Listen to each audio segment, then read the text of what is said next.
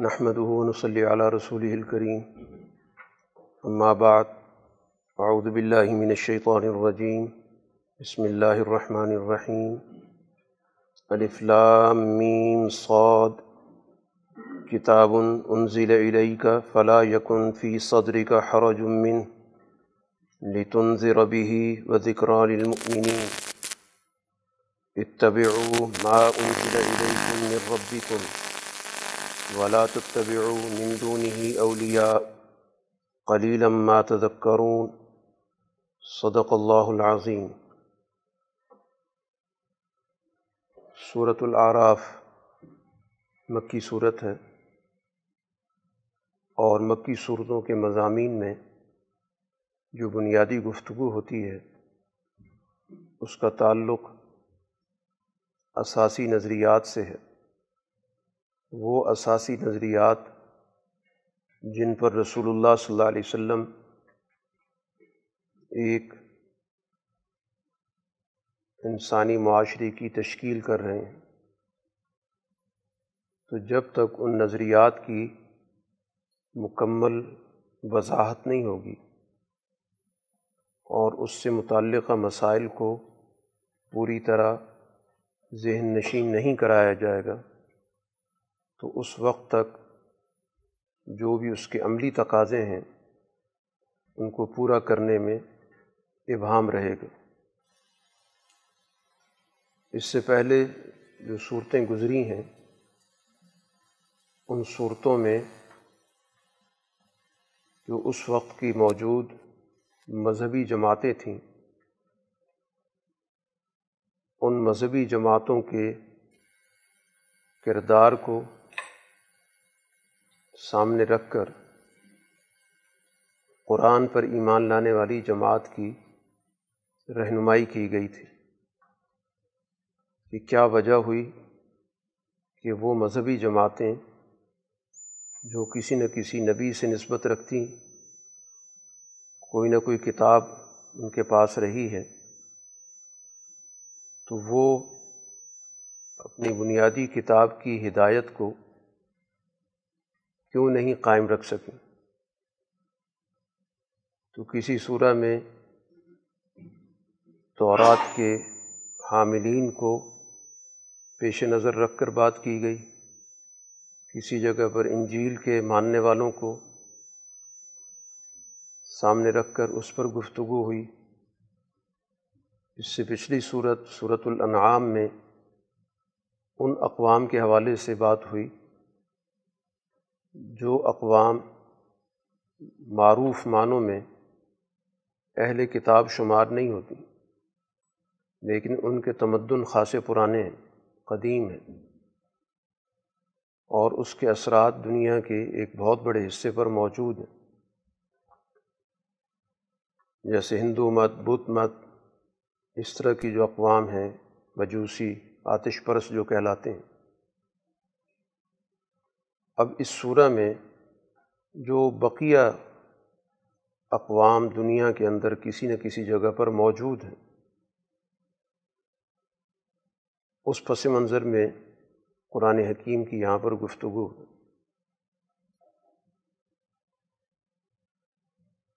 بالعموم یہ ایسے مذاہب ہیں کہ جن کے ہاں تصور محض روحانیت کا ہے۔ جو مادیات کی نفی کرتے ہیں۔ مختلف عنوانات کے ساتھ۔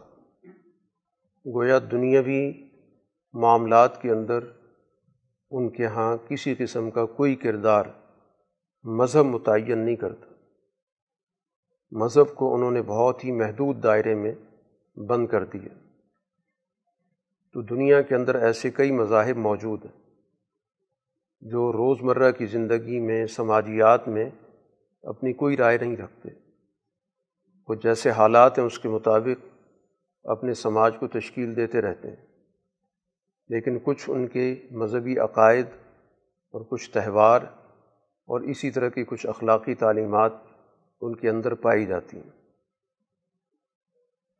قرآن حکیم کی اس صورح کا جو عنوان ہے، وہ آراف ہے۔ در حقیقت یہ ایسی قوموں کی طرف اشارہ ہے جن اقوام تک دین کا پورا پیغام نہیں پہنچ سکا۔ کہیں دور دراز علاقوں میں وہ لوگ رہتے ہیں۔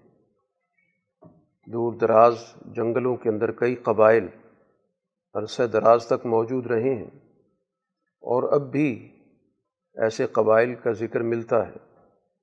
جو متمدن زندگی سے بہت دور ہیں۔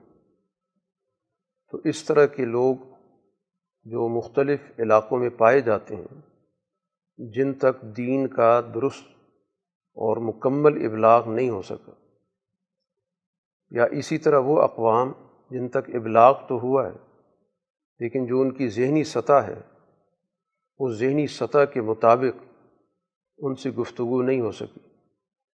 تو اس طرح کے جو بھی لوگ ہیں ان کو اصحاب العراف کہا جاتا ہے کہ جن تک دین کا درست اور صحیح پیغام جس سے ان کی مکمل طور پر تشفی ہو جائے اور ان کو اپنے سارے سوالات کا جواب مل جائے۔ تو ایسی اقوام کو بھی وہ ہے کہ قرآن حکیم نے ذکر کیا ہے اور ان کے مقام کا بھی ذکر کیا گیا۔ جیسا کہ آگے چل کر ان کا ذکر بھی آ رہا ہے۔ سورہ کا آغاز رسول اللہ صلی اللہ علیہ وسلم کو مخاطب کر کے کیا گیا یہ کتاب آپ پر نازل کی جا رہی ہے۔ فلا یکن فی صدری کا حرج من۔ اب اس کتاب کی وجہ سے جو آپ پر ایک بہت بڑی ذمہ داری عائد ہو گئی کہ آپ نے لوگوں تک اس پیغام کو پہنچانا ہے۔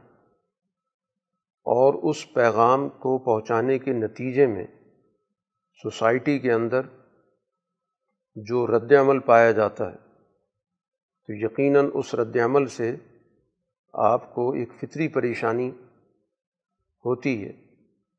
تو اس لیے آپ کو اس حوالے سے اللہ کی طرف سے اطمینان دلایا جا رہا ہے کہ ان چیزوں کو آپ اپنے دل پر نہ لیں۔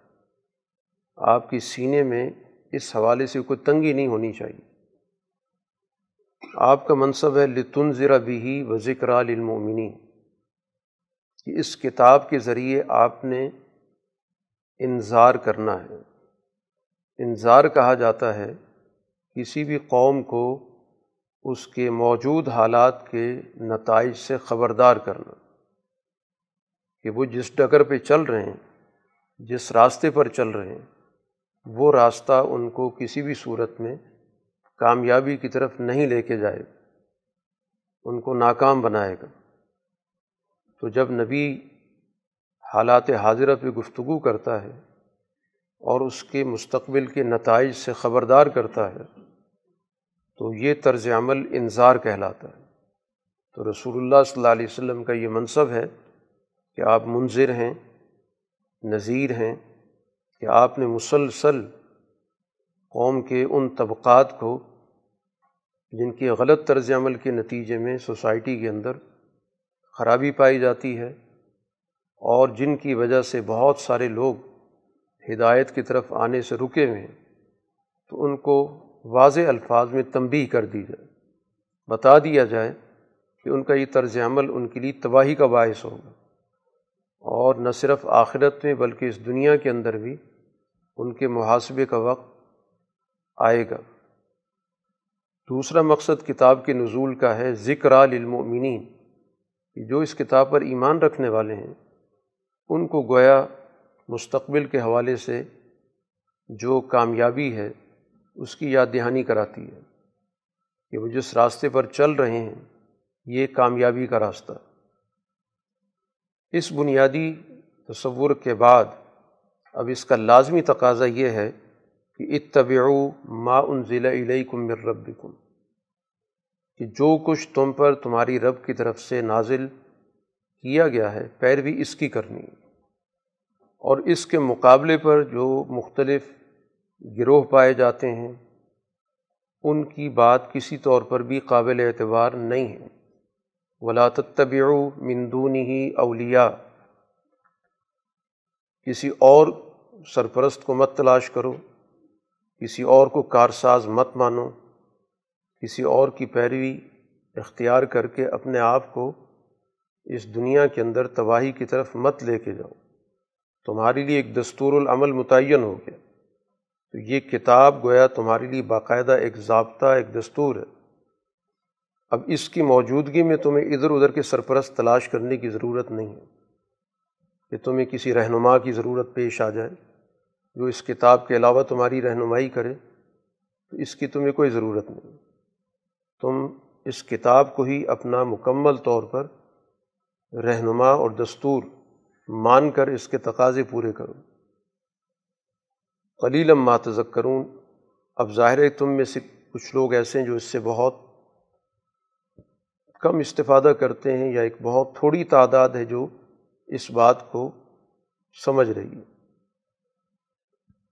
قرآن حکیم اسی حوالے سے ایک اور چیز بھی واضح کر رہا ہے کہ یہ جو انبیاء علیہ الصلاۃ والسلام دنیا میں آتے رہے اور اپنے اپنے دور میں اپنی اپنی قوموں کو اللہ کا پیغام پہنچاتے رہے تو اللہ تعالیٰ کے یہاں ایک دن اس سارے عمل کا جائزہ لیا جائے گا اور اس میں دونوں فریق بلائے جائیں گے۔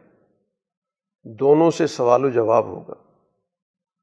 ایک فریق وہ ہے جن کو اللہ تعالیٰ نے اس دنیا کے اندر منصب رسالت پر فائز کیا۔ ان سے بھی باقاعدہ سوال ہوگا۔ فلنس الزین ارسل علیہم ولنس المرسلین جن کی طرف پیغمبر بھیجے گئے، ان سے بھی پوچھا جائے گا۔ کہ کیا تم تک بات پہنچی؟ ابلاغ ہوا، حقائق تمہارے سامنے آئے تھے، اور رسولوں سے بھی پوچھا جائے گا کہ کیا واقعتاً آپ نے اپنا منصب پورا کیا تھا؟ اس کے تقاضے پورے کیے تھے۔ کیونکہ اب یہاں پر معاملات کا فیصل ہونا ضروری ہے۔ تو ایک اصولی ضابطہ ہے کہ جو بھی فریق ہوتے ہیں، ان فریقوں کو بلایا جاتا ہے اور ان کو آمنے سامنے ایک دوسرے کے بارے میں گفتگو کرنے کا موقع ملتا۔ باوجود اس کے کہ اللہ تعالیٰ سارے عمل کو اچھی طرح جانتا اور ان سب سے زیادہ اور بہتر جانتا۔ ہے اس کو قرآن ذکر بھی کر رہا ہے فلاں نقصن علیہم بے علم کہ ہم بھی ان پر اپنے علم کے مطابق چیزیں بیان کریں گے۔ ہم کوئی غائب نہیں ہے دنیا کے اندر تو فیصلہ کرنے والوں کے سامنے فریقین موجود نہیں ہوتے۔ تو اس لیے وہاں تو ضرورت پیش آتی ہے کہ فریقین کو بلایا جائے، ان کے بیانات لیے جائیں، پھر ایک دوسرے کے بیانات پر ان کے سوال جواب ہوں، جرا ہو، اور پھر اس کے بعد فیصلہ کرنے والا کسی نتیجے تک پہنچے۔ یہاں یہ معاملہ نہیں ہے۔ یہاں اللہ تعالیٰ کو ہر چیز کا علم ہے کہ کس کا کیا کردار رہا ہے۔ لیکن انصاف کا تقاضا یہ ہے کہ بجائے اس کے کہ اللہ تعالیٰ اپنے علم کے مطابق فیصلہ کر دے اور اس پر لوگوں کے ذہنوں میں کوئی اشکال پیش آ جائے، اللہ تعالیٰ ہر چیز کو واضح کرنا چاہتا ہے تاکہ دودھ کا دودھ پانی کا پانی ہو جائے۔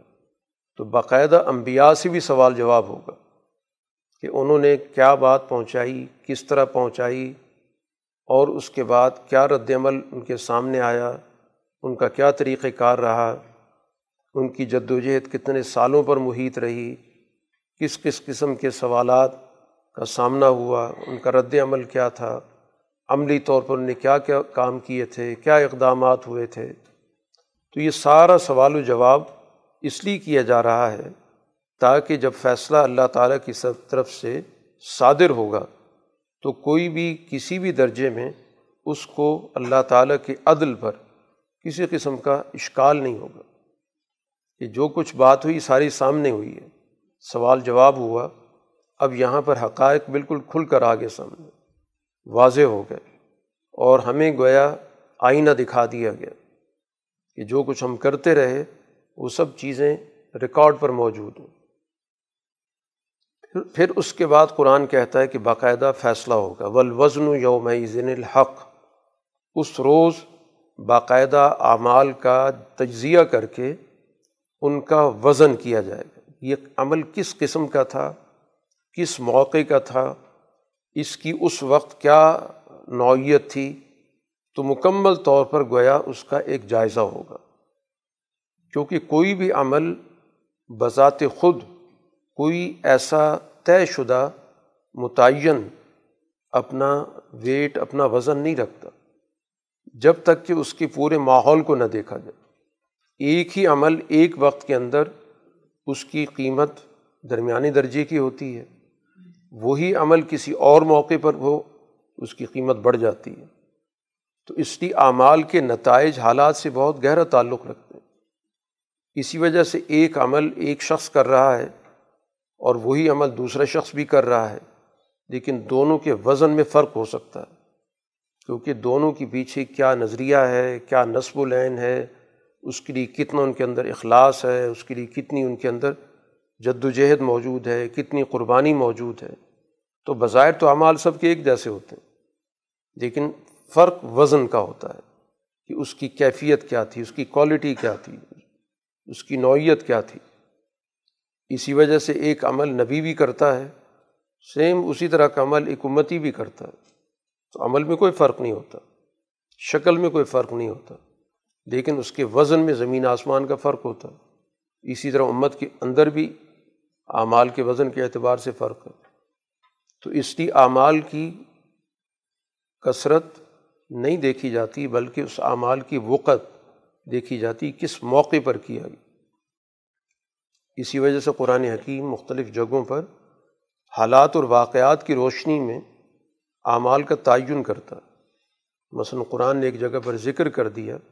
کہ فتح مکہ سے پہلے اور فتح مکہ کے بعد ایمان لانے والوں میں ایک فرق موجود ہے کہ ایک غلبے کے دور میں آئے اور ایک اس وقت آئے کہ جب مشکل وقت موجود تھا، جہاں پر جد و جہد تھی، جبر تھا، دباؤ تھا، قربانیاں تھیں۔ تو ظاہر ہے کہ ان دونوں موقعوں کے اعتبار سے عمل میں فرق آ گیا۔ حالانکہ ایمان ان کا بھی صحیح ہے، ان کا بھی صحیح ہے۔ وہ بھی مخلص ہیں، وہ بھی مخلص ہیں۔ تو ایمان کی بنیادی نوعیت کا فرق نہیں ہے۔ دونوں مومن ہیں، دونوں مخلص ہیں، لیکن ماحول کے اعتبار سے ان کے اعمال کا وزن مختلف ہے۔ تو فمن ثقولت موازین ہو فولائی کا حم المفل ہوں جس کا وزن بھاری ہوگا تو وہ کامیاب ہوں، اور جن کا وزن ہلکا ہوگا وہ خسارے والے ہوں۔ تو اصل چیز اعمال کی وہ وقت ہوتی ہے، اس کا وزن ہوتا ہے۔ تو اعمال کی کثرت وہ دوسرے درجے پر آتی ہے۔ اصل چیز کس موقع پر کون سا عمل کیا گیا، وہ اس وقت کی ضرورت تھا، تقاضا تھا، اس کی ضرورت تھی، چیلنجز موجود تھے، دشمن کا دباؤ موجود تھا، مشکل وقت میں وہ کام کیا گیا، تو یقیناً اس کا وزن بڑھ جائے گا۔ اس ساری تفصیل کے بعد ایک بات واضح کی جا رہی ہے کہ اس دنیا کے اندر انسانوں کو ایک کردار کے لیے بھیجا گیا۔ یہ دنیا بنیادی طور پر بنی نو انسان کے لیے وجود میں آئی ہے۔ اور یہاں پر موجود تمام وسائل سے استفادہ کرنا یہ باقاعدہ اس کے فرائض منصبی میں شامل ہے۔ اس کی ذمہ داری میں شامل ہے۔ کہ وہ اس دنیا کے وسائل سے استفادہ کرے اور ان کا بہتر استعمال کرے۔ اس لیے قرآن اس کو بطور انعام کے ذکر کر۔ تو نعمت کا مطلب یہی ہوتا ہے کہ اس سے استفادہ کرنے کے لیے باقاعدہ ہمیں متوجہ کیا گیا۔ ولقد مکنا کم فل ارد و جالنا لکم فیحہ معائش یہ کل بنی نو انسان سے گفتگو ہو رہی ہے۔ کہ ہم نے تم کو زمین میں پوری طرح جگہ دی ہے۔ تمہیں زمین کے اندر آباد کیا۔ یہ زمین تمہارے لیے وجود میں آئی ہے۔ تم اس سے استفادہ کرو۔ اور اس میں تمہارے لیے مختلف ذرائع رکھ دیے گئے زندگی گزارنے کے۔ بہت سارے اس کے اندر انسانی زندگی گزارنے کے طریقے رکھ دیے گئے کہ اس دنیا کے اندر اپنے اپنے مزاج، اپنے اپنے حالات اپنے اپنے مواقع کے اعتبار سے ان سے فائدہ اٹھاؤ۔ تو گویا زمین کے اندر موجود وسائل یہ کل انسانیت کا ورثہ ہیں، ان کی ملکیت ہیں اور کل انسانیت کو اس سے استفادے کا اللہ تعالیٰ کی طرف سے حق دیا گیا۔ اب ظاہر ہے کہ یہ دنیا کے اندر وہ انسانی نظام ہوگا کہ جو ان چیزوں کا باقاعدہ ایک طریقۂ کار متعین کرے گا۔ لیکن بنیادی طور پر ایک نظریہ واضح کر دیا گیا کہ اس میں کسی ایک گروہ کو، کسی ایک علاقے کو دوسرے پر ترجیح نہیں دی گئی کہ کسی کو زمین کے اندر سارے اختیارات دے دیے گئے اور کسی کو محروم کر دیا گیا یا کسی کے لیے معیشت کے مختلف زندگی گزارنے کے طور طریقے بتا دیے گئے اور دوسروں کو اس سے دور کر دیا گیا۔ تو یہ کل بنی نو انسان کے لیے یہ وسائل متعین کر دیے گئے۔ اب اس سے استفادے کے لیے ظاہر ایک سسٹم کی ضرورت ہوتی ہے۔ نظام کی ضرورت ہوتی ہے اس لیے کہ وہ باقاعدہ اس سے استفادے کا طریقۂ کار متعین کرتا ہے۔ کہ استفادہ کیسے ہوگا؟ کیا ذریعہ ہوگا؟ کاموں کی کیسے تقسیم ہوگی؟ ان کے درمیان معاملات کو کیسے طے کرایا جائے گا؟ لیکن اس بنیادی نظریے کو تبدیل نہیں کیا جا سکتا۔ اس کو طبقاتی نہیں بنایا جا سکتا۔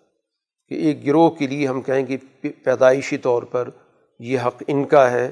اور باقی پیدائشی طور پر محروم ہے ایسا نہیں ہے۔ تمام کے حقوق تمام بنی نو انسان کے، بغیر کسی تفریق کے سب کے ہیں۔ اس کے بعد ان وسائل سے استفادے کے لیے اس دنیا کے اندر پھر باقاعدہ انسان کو پیدا کیا گیا۔ یعنی پہلی پوری زمین کے اندر، کائنات کے اندر اس انسان کے لیے جو بھی ضروری وسائل تھے وہ پہلے متعین کیے گئے۔ پھر اس کے بعد اس دنیا کے اندر انسان کی آمد ہوئی تاکہ اب وہ ان وسائل سے استفادے کا جو نظام اس کو دیا جا رہا ہے، اس سے فائدہ اٹھائے۔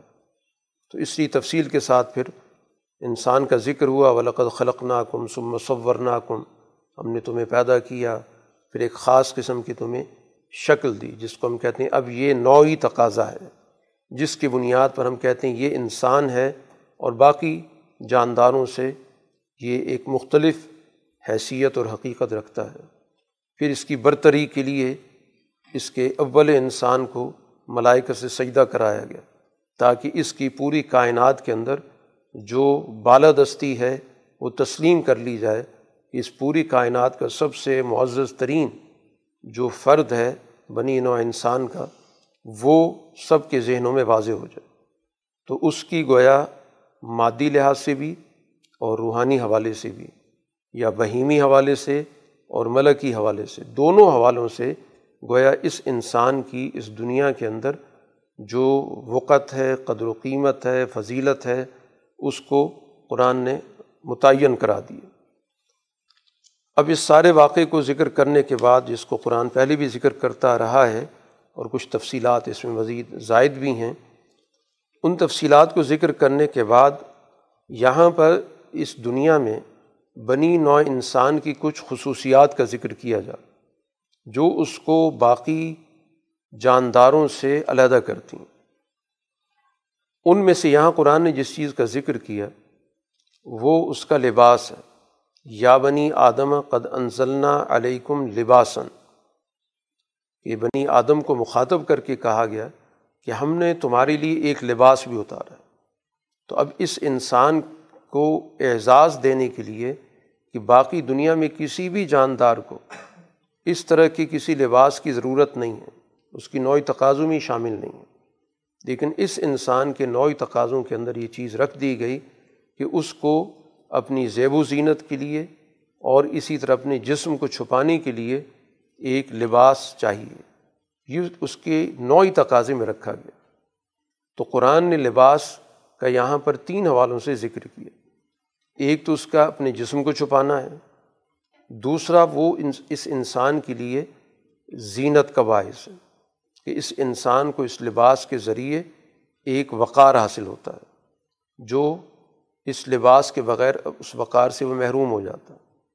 اور تیسری چیز یہ بتائی گئی کہ یہ لباس تو ظاہر ہے کہ ایک ظاہر کو چھپاتا ہے یا انسان کے ظاہر کو زینت بخشتا ہے۔ اصل لباس وہ خود انسانیت اس کے اندر اعلیٰ اخلاق ہے، جو واقعتاً انسان کو انسان بناتے ہیں۔ تو اس لیے انسان کا ان اخلاق سے آراستہ ہونا بھی ضروری ہے۔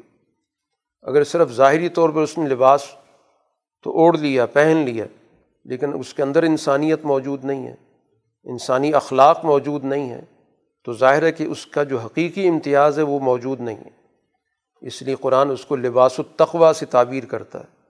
کہ لباس التقوا ظالی کا خیر، یہ جو تقوے کا لباس ہے، جو سوسائٹی کے اندر انسان کے اعلیٰ اخلاق ہیں، جس کی بنیاد پر وہ اس دنیا کے اندر اپنا ایک امتیازی مقام رکھتا ہے، ایک فضیلت رکھتا ہے، تو وہ اپنے اخلاق کی وجہ سے رکھتا ہے۔ تو اب یہ جو ظاہری طور پر اس کی زیب و زینت ہے، یہ اس کی نمائندگی کرتی ہے۔ تو جتنے بھی انسانی اخلاق ہیں، ان کی اصل اساس انسان کے اندر موجود ہے۔ تہارت ہے تو اصل میں انسان کے اندر ہوتی ہے، یا باہر کی تہارت تو گویا ایک علامت کے طور پر تاکہ انسان کے ظاہر و باطن کا کوئی فرق موجود نہ رہے۔ اسی طرح لباس کی بھی یہی بات کی گئی کہ یہ باہر کا لباس اس لیے تاکہ اندر بھی انسان کا اسی طرح کا جو لباس کا مقصود ہے، اس کے اندر بھی اسی طرح خوبصورتی ہونی چاہیے۔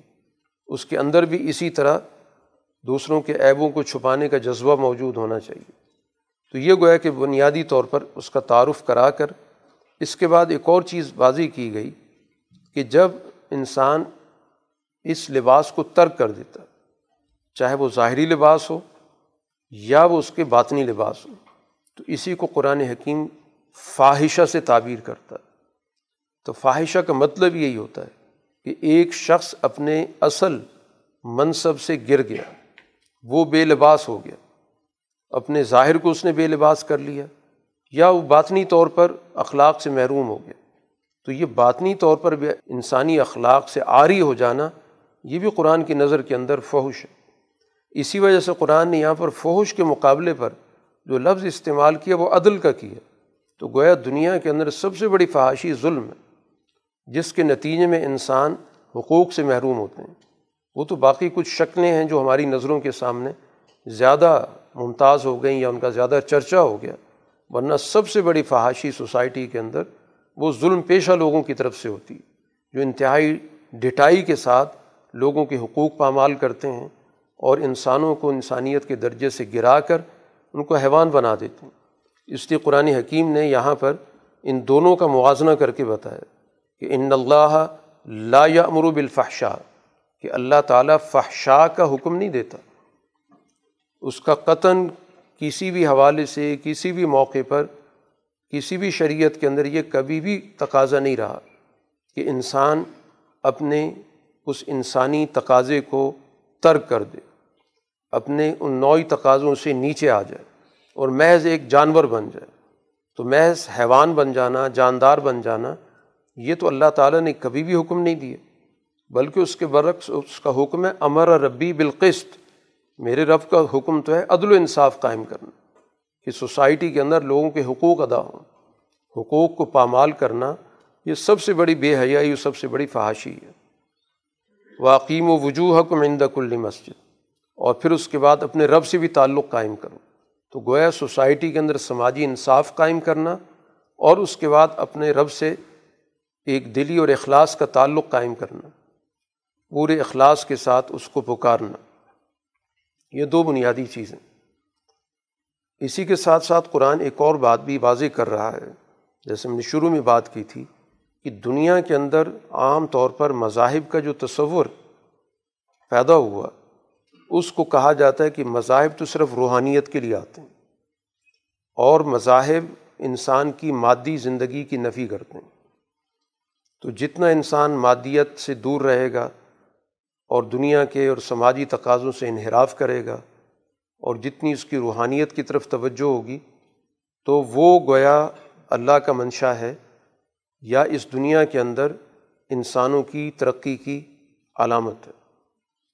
قرآن اس سوچ کی واضح طور پر نفی کر رہا ہے کہ جن لوگوں نے روحانیت کے نام سے مادیت کی نفی کی، سماجیات کی نفی کی، دنیا کی ترقیات کی نفی کی یہ دین کی سوچ نہیں ہے۔ اور اسی وجہ سے بہت ساری اپنے اوپر پابندیاں عائد کر لیں۔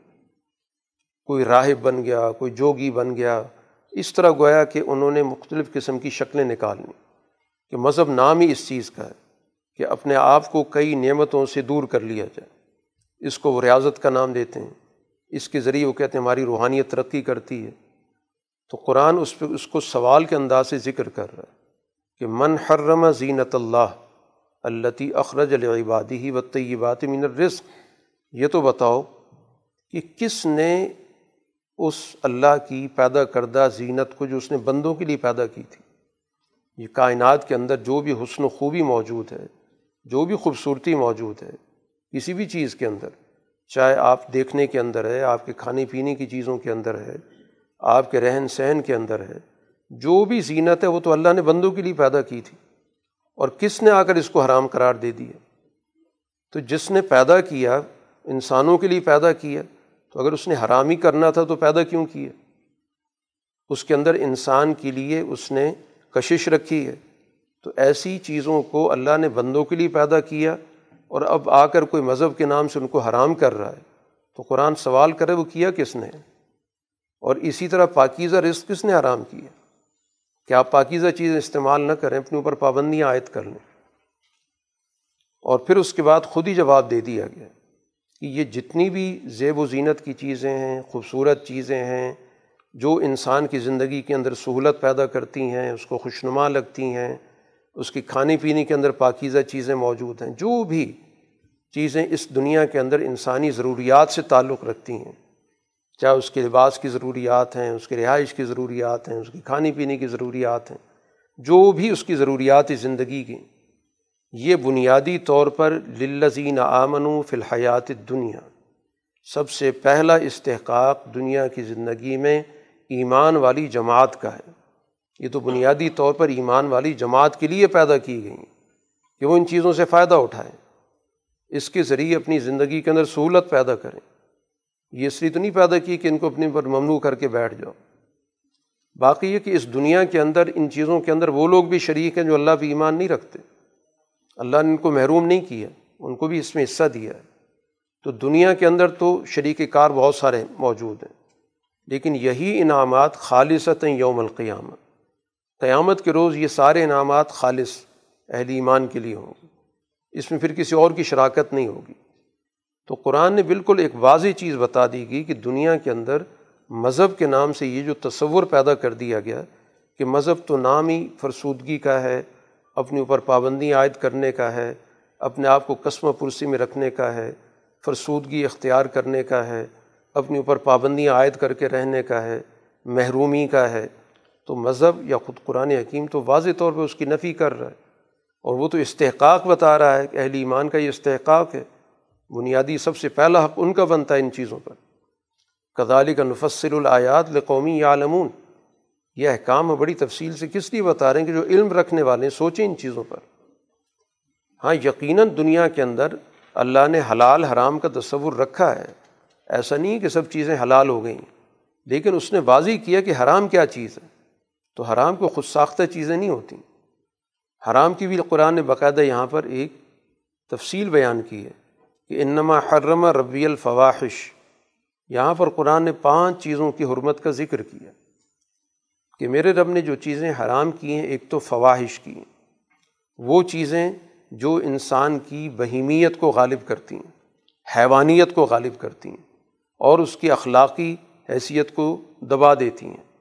وہ ایک خالص جانور بن جاتا ہے۔ تو جانور کے نقطہ نظر سے، بہیمیت کے نقطہ نظر سے جو بھی انسانی اعمال کرتا ہے وہ اس کے لیے ممنوع ہے۔ اس کا بنیادی مقام انسانیت کا ہے۔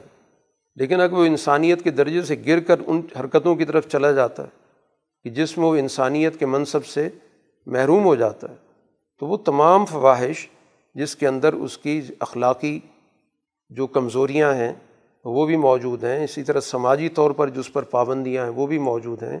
عدل و انصاف سے محرومی ہے وہ ساری چیزیں اس کے اندر موجود ہیں۔ وہ ممنوع ہے، اس سے بچنا ضروری ہے۔ تو گویا انسانی جو رویے ہیں، طرز عمل ہے، قرآن اس پہ بات کر رہا ہے۔ اشیا کی بحث دوسرے درجے کی ہے کہ اشیا کی بحث شروع کر دیں کہ یہ چیز یا دوسری چیز کس حد تک استعمال ہو سکتی ہے۔ اصل چیز تو اس انسان کا وہ رویہ اس کی سوچ ہے، اس کا طرز عمل ہے۔ دوسری چیز جو قرآن نے ممنوع قرار دی ولاسم جس کو ہم اخلاق باختگی کہتے ہیں، اخلاق ختم ہو جانا۔ جتنے بھی بنیادی انسانی اخلاق جس کی وجہ سے انسان ترقی کرتا ہے، وہ تمام اخلاق اس کی زندگی سے نکل گئے۔ اس کے اندر حیوانیت آ گئی، اس کے اندر نجاست آ گئی، اس کے اندر مفاد پرستی پیدا ہو گئی۔ یہ تمام بد اخلاقیاں، یہ ممنوع ہیں۔ تیسری چیز قرآن حکیم نے ذکر کی، بل بغی بغیر الحق۔ ناجائز طور پر لوگوں کے حقوق پر قبضہ کرنا، ظلم کرنا۔ تو یہ ظلم ممنوع ہے۔ جو بنیادی تصورات ہیں، طرز عمل ہے، سوچ ہے، قرآن اس کی نشاندہی کر رہا ہے، جس کے نتیجے میں سوسائٹی کے اندر خرابی پیدا ہوتی ہے۔ چوتھی چیز قرآن نے بیان کی انتشریک و بلّہ معلوم یونزل بھی سلطان کہ اللہ کے ساتھ آپ ایسی چیزوں کو شریک کر رہے ہیں۔ جن کی اللہ نے کوئی دلیل نہیں نازل کی۔ بغیر دلیل کے خود ساختہ خدا بناتے ہو اور اپنے اوپر مسلط کرتے ہو۔ یعنی اپنی آزادی کو تم ختم کر رہے ہو۔ اللہ نے صرف اپنا بندہ بنایا تھا اور تم نے کئی اور بندگیوں کو بھی قبول کر لیا۔ ایک نہیں، بہت سارے خدا مسلط کر لیے۔ یہ ممنوع ہے، کیونکہ یہ انسانیت کی سب سے بڑی توہین ہے کہ اس پر بہت سارے خدا مسلط ہو جائیں۔ اس لیے اللہ تعالیٰ کو شرک سب سے زیادہ ناپسند ہے، اس کی نظر میں سب سے بڑا جرم ہے۔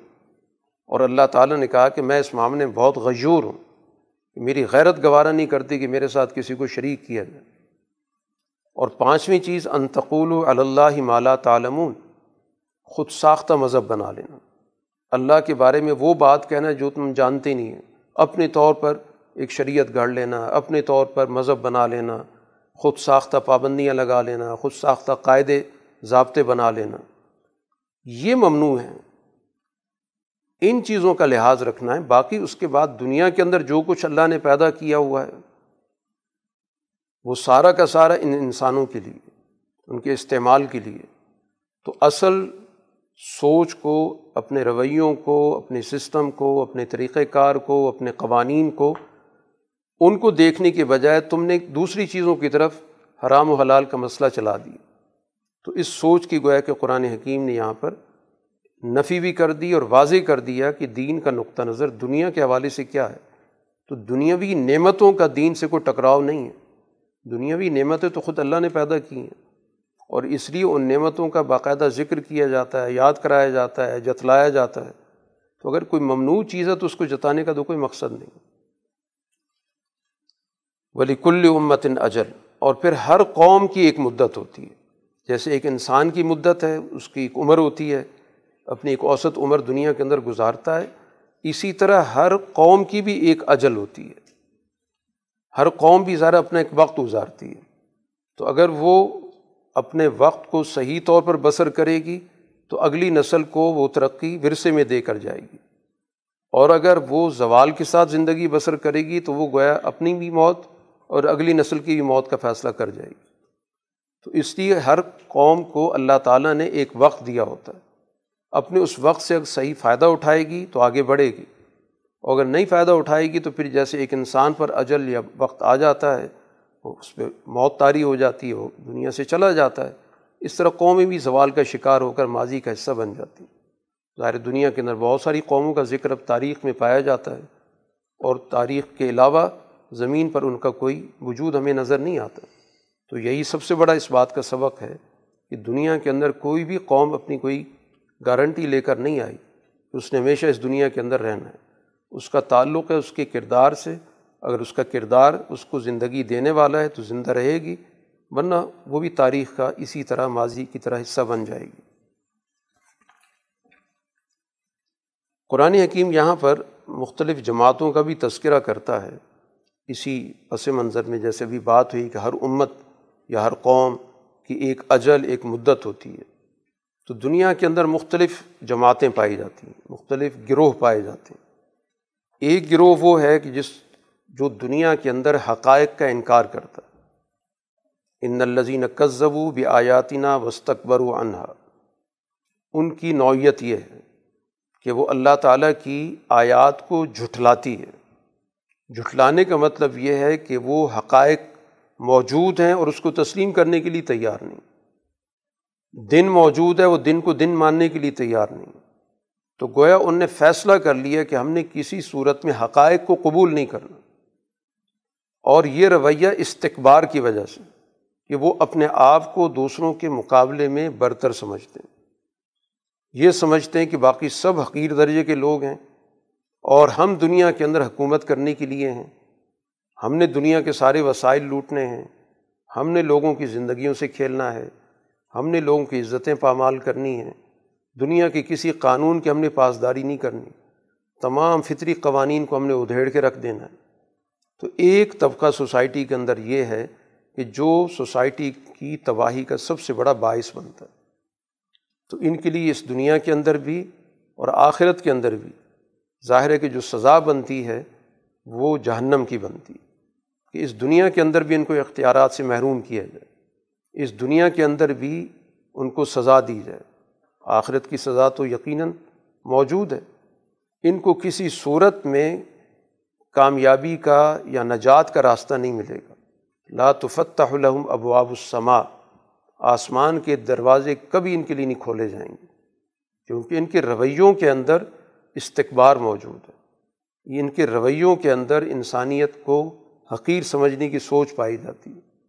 اسی وجہ سے اللہ کی آیات، احکام کو مکمل طور پر پس پش ہی نہیں ڈالتے، بلکہ ان کو جٹھلا رہے ہیں۔ لوگوں کی نظروں میں ان کی بے وقتی ثابت کر رہے ہیں۔ اور اس کے مقابلے پر جو دوسری جماعت ہے، قرآن نے اس کو آمن و عامل الصالحات کا عنوان دیا۔ تو اسی سے میں سمجھ میں آ جائے گا کہ وہ ایمان اور عمل صالح کیا ہے کہ ایک یہ کہ وہ حقائق کو تسلیم کرتے ہیں اور کسی کو بھی حقیر نہیں سمجھتے۔ ان کا عمل صالح یہ ہے کہ ایمان کے تقاضے کے مطابق وہ تمام انسانوں کو اللہ کی مخلوق سمجھ کر ان کے جو بھی حقوق بنتے ہیں وہ ادا کرتے ہیں۔ اگر ان سے کوئی اختلاف ہوگا تو ان کے عقیدے سے ہوگا، ان کے رویے سے ہوگا، ان کے نظریے سے ہوگا۔ تو ان کے نظریوں کو اور غلط عقائد کو تو برا سمجھیں گے، لیکن اس کی وجہ سے انسانیت سے وہ نفرت نہیں کرتے۔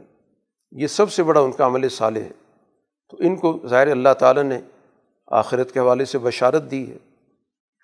یہاں پر قرآن حکیم نے ایک مکالمہ بھی ذکر کیا۔ اس کا تعلق تو قیامت سے ہے، لیکن وہ مکالمہ بتاتا ہے کہ دونوں کے معاملات کی نوعیت کیا ہے۔ وہ کس طرح دنیا کے اندر رہے اور اب کس طرح آپس میں ایک دوسرے سے گفتگو کر رہے ہیں۔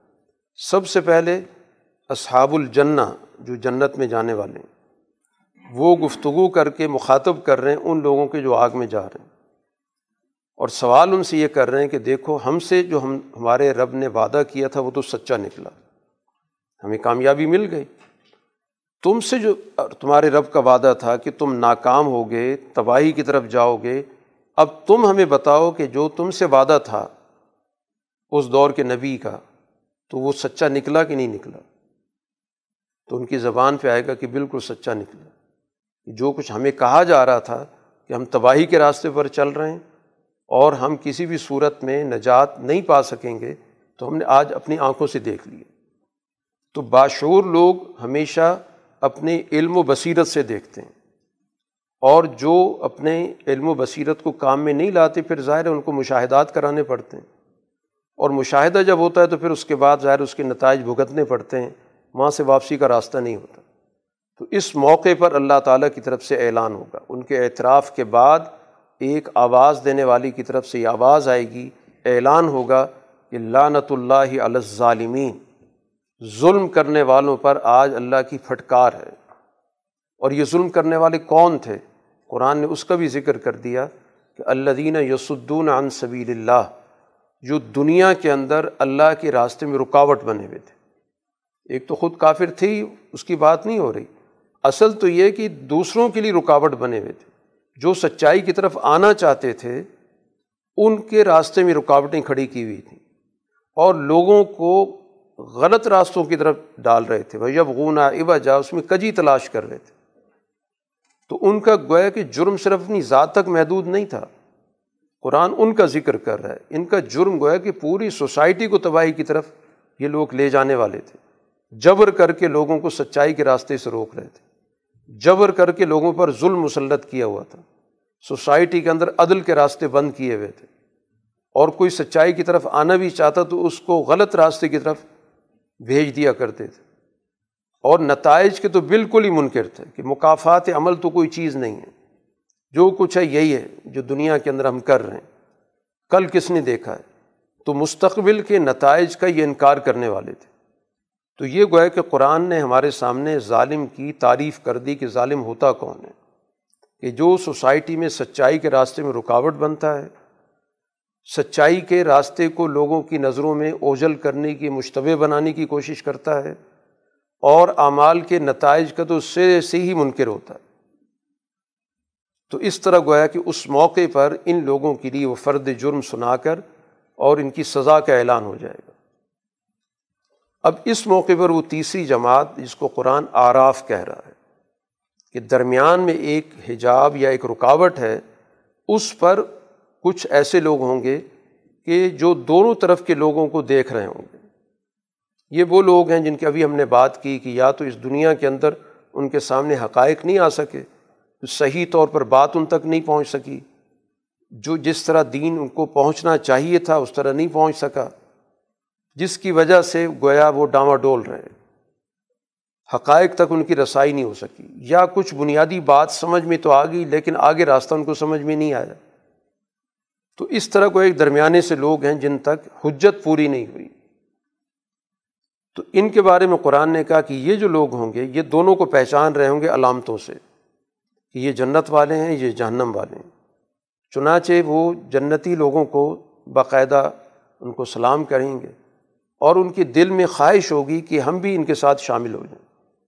لیکن ایک وقت ان کو وہاں گزارنا پڑے گا ایک تربیت کے لیے اور اپنی صلاحیتوں کو بہتر بنانے کے لیے۔ کیونکہ جنت میں جانے کے لیے بہرحال ایک سطح چاہیے، ایک کوالیفیکیشن چاہیے۔ اس لیے ان کو ایک درمیانی جگہ پر رکھ کر ان کی ان صلاحیتوں کو بڑھایا جائے گا۔ جو حقائق ان کی نظروں سے اوجھل رہے، ان حقائق سے ان کی آشنائی ہوگی تاکہ وہ اس قابل ہو جائیں کہ وہاں پر داخل ہو سکیں۔ لیکن جب ان کی نظریں ان کی طرف اٹھتی ہیں جو جہنم میں ہیں، تو وہ باقاعدہ اللہ سے دعا کرتے ہیں کہ اللہ ہمیں ان کے ساتھ تو شامل نہ کرنا، کیونکہ وہ درمیان میں کھڑے ہیں۔ ادھر بھی جا سکتے ہیں، ادھر بھی جا سکتے ہیں۔ تو اس لیے اس موقع پر جو ان کے تاثرات ہیں، قرآن نے اس کا ذکر کر دیا۔ اب اس موقع پر یہ اصحاب العراف، یہ ان لوگوں کو آواز دیں گے، جن کو علامتوں سے پہچان رہے ہوں گے کہ یہ لوگ جو جہنم میں چلے گئے ہیں، تو یہ کس وجہ سے گئے باقاعدہ مخاطب کر کے ان کے دو جرائم کا ذکر کریں گے کہ ما اغنا عن کم جم حکم تم سمجھتے تھے کہ ہمارا بہت بڑا جتھا ہے، بہت بڑی ہماری پارٹی ہے، ہمارے بہت بڑی تعداد ہے، جو اپنی تعداد کے بل بوتے پر اپنے مطلوبہ نتائج حاصل کر لے گی۔ جہاں چاہے گی چڑھ دوڑے گی، اپنی کسی نہ کسی چیز پہ قبضہ کر لے گی۔ تو آج تمہارا کوئی جتھا، کوئی پارٹی، کوئی اتحاد کام نہیں آ سکا حالانکہ تعداد تمہاری بہت تھی، لیکن آج وہ تعداد کسی کام نہیں آئی۔ تو تم دنیا کے اندر اس پہ بڑا گھمنڈ کرتے تھے کہ ہماری تعداد بہت زیادہ ہے، طاقت ہمارے پاس جمع ہے۔ تو ہم اپنی افرادی قوت کے بل بوتے پر کسی چیز پر بھی قبضہ کر سکتے ہیں۔ کسی چیز کو بھی اپنے تحویل میں لے سکتے ہیں۔ کسی پر بھی دباؤ ڈال کر اپنے حق میں فیصلہ لے سکتے ہیں۔ تو آج یہ تمہارا جتھا کسی کام نہیں آیا۔ اور اسی طرح کن تم تستقبرون تم اپنے آپ کو بہت بڑا سمجھتے تھے۔ تم نے اپنی ایک طبقاتی سوچ بنا رکھی تھی کہ یہ سارے تو کم درجے کے لوگ ہیں، طاقت ہمارے پاس ہے، قانون ہمارے پاس ہے، وسائل ہمارے پاس ہیں۔ ہم ان لوگوں کو ہمیشہ اسی طرح اپنے طریقے سے اپنے سسٹم سے، اپنے ہیل بہانے سے دبا کے رہیں گے۔ یہ لوگ ہمیشہ دبے رہیں گے۔ تو تمہاری ان دونوں چیزوں نے آج کوئی فائدہ نہیں پہنچا ہے۔ انہیں وجوہات کی وجہ سے تم جہنم میں بیٹھے ہوئے اور جن کے بارے میں تم کہتے تھے یہ کمزور لوگ ہیں، ان کا تو کوئی مقام ہی نہیں ہے، ان کو کوئی وقت ہی نہیں ہے۔ قسمیں کھا کھا کے کہتے تھے کہ مستقبل ہمارا ہے، کامیابی ہماری ہے، ان کو تو کوئی پوچھنے والا نہیں ہے۔ تو احا الدین اقسم تو یہ وہ لوگ ہیں جن کے بارے میں تم قسمیں کھاتے رہے کہ ان کو اللہ تعالیٰ کبھی رحمت نہیں دے گا۔ یہ کہا کرتے تھے، اگر اللہ کی کوئی رحمت ہے، وہ ہمیں اس دنیا میں ملی ہوئی ہے، اگر آخرت وہاں بھی ہماری ہی ہے۔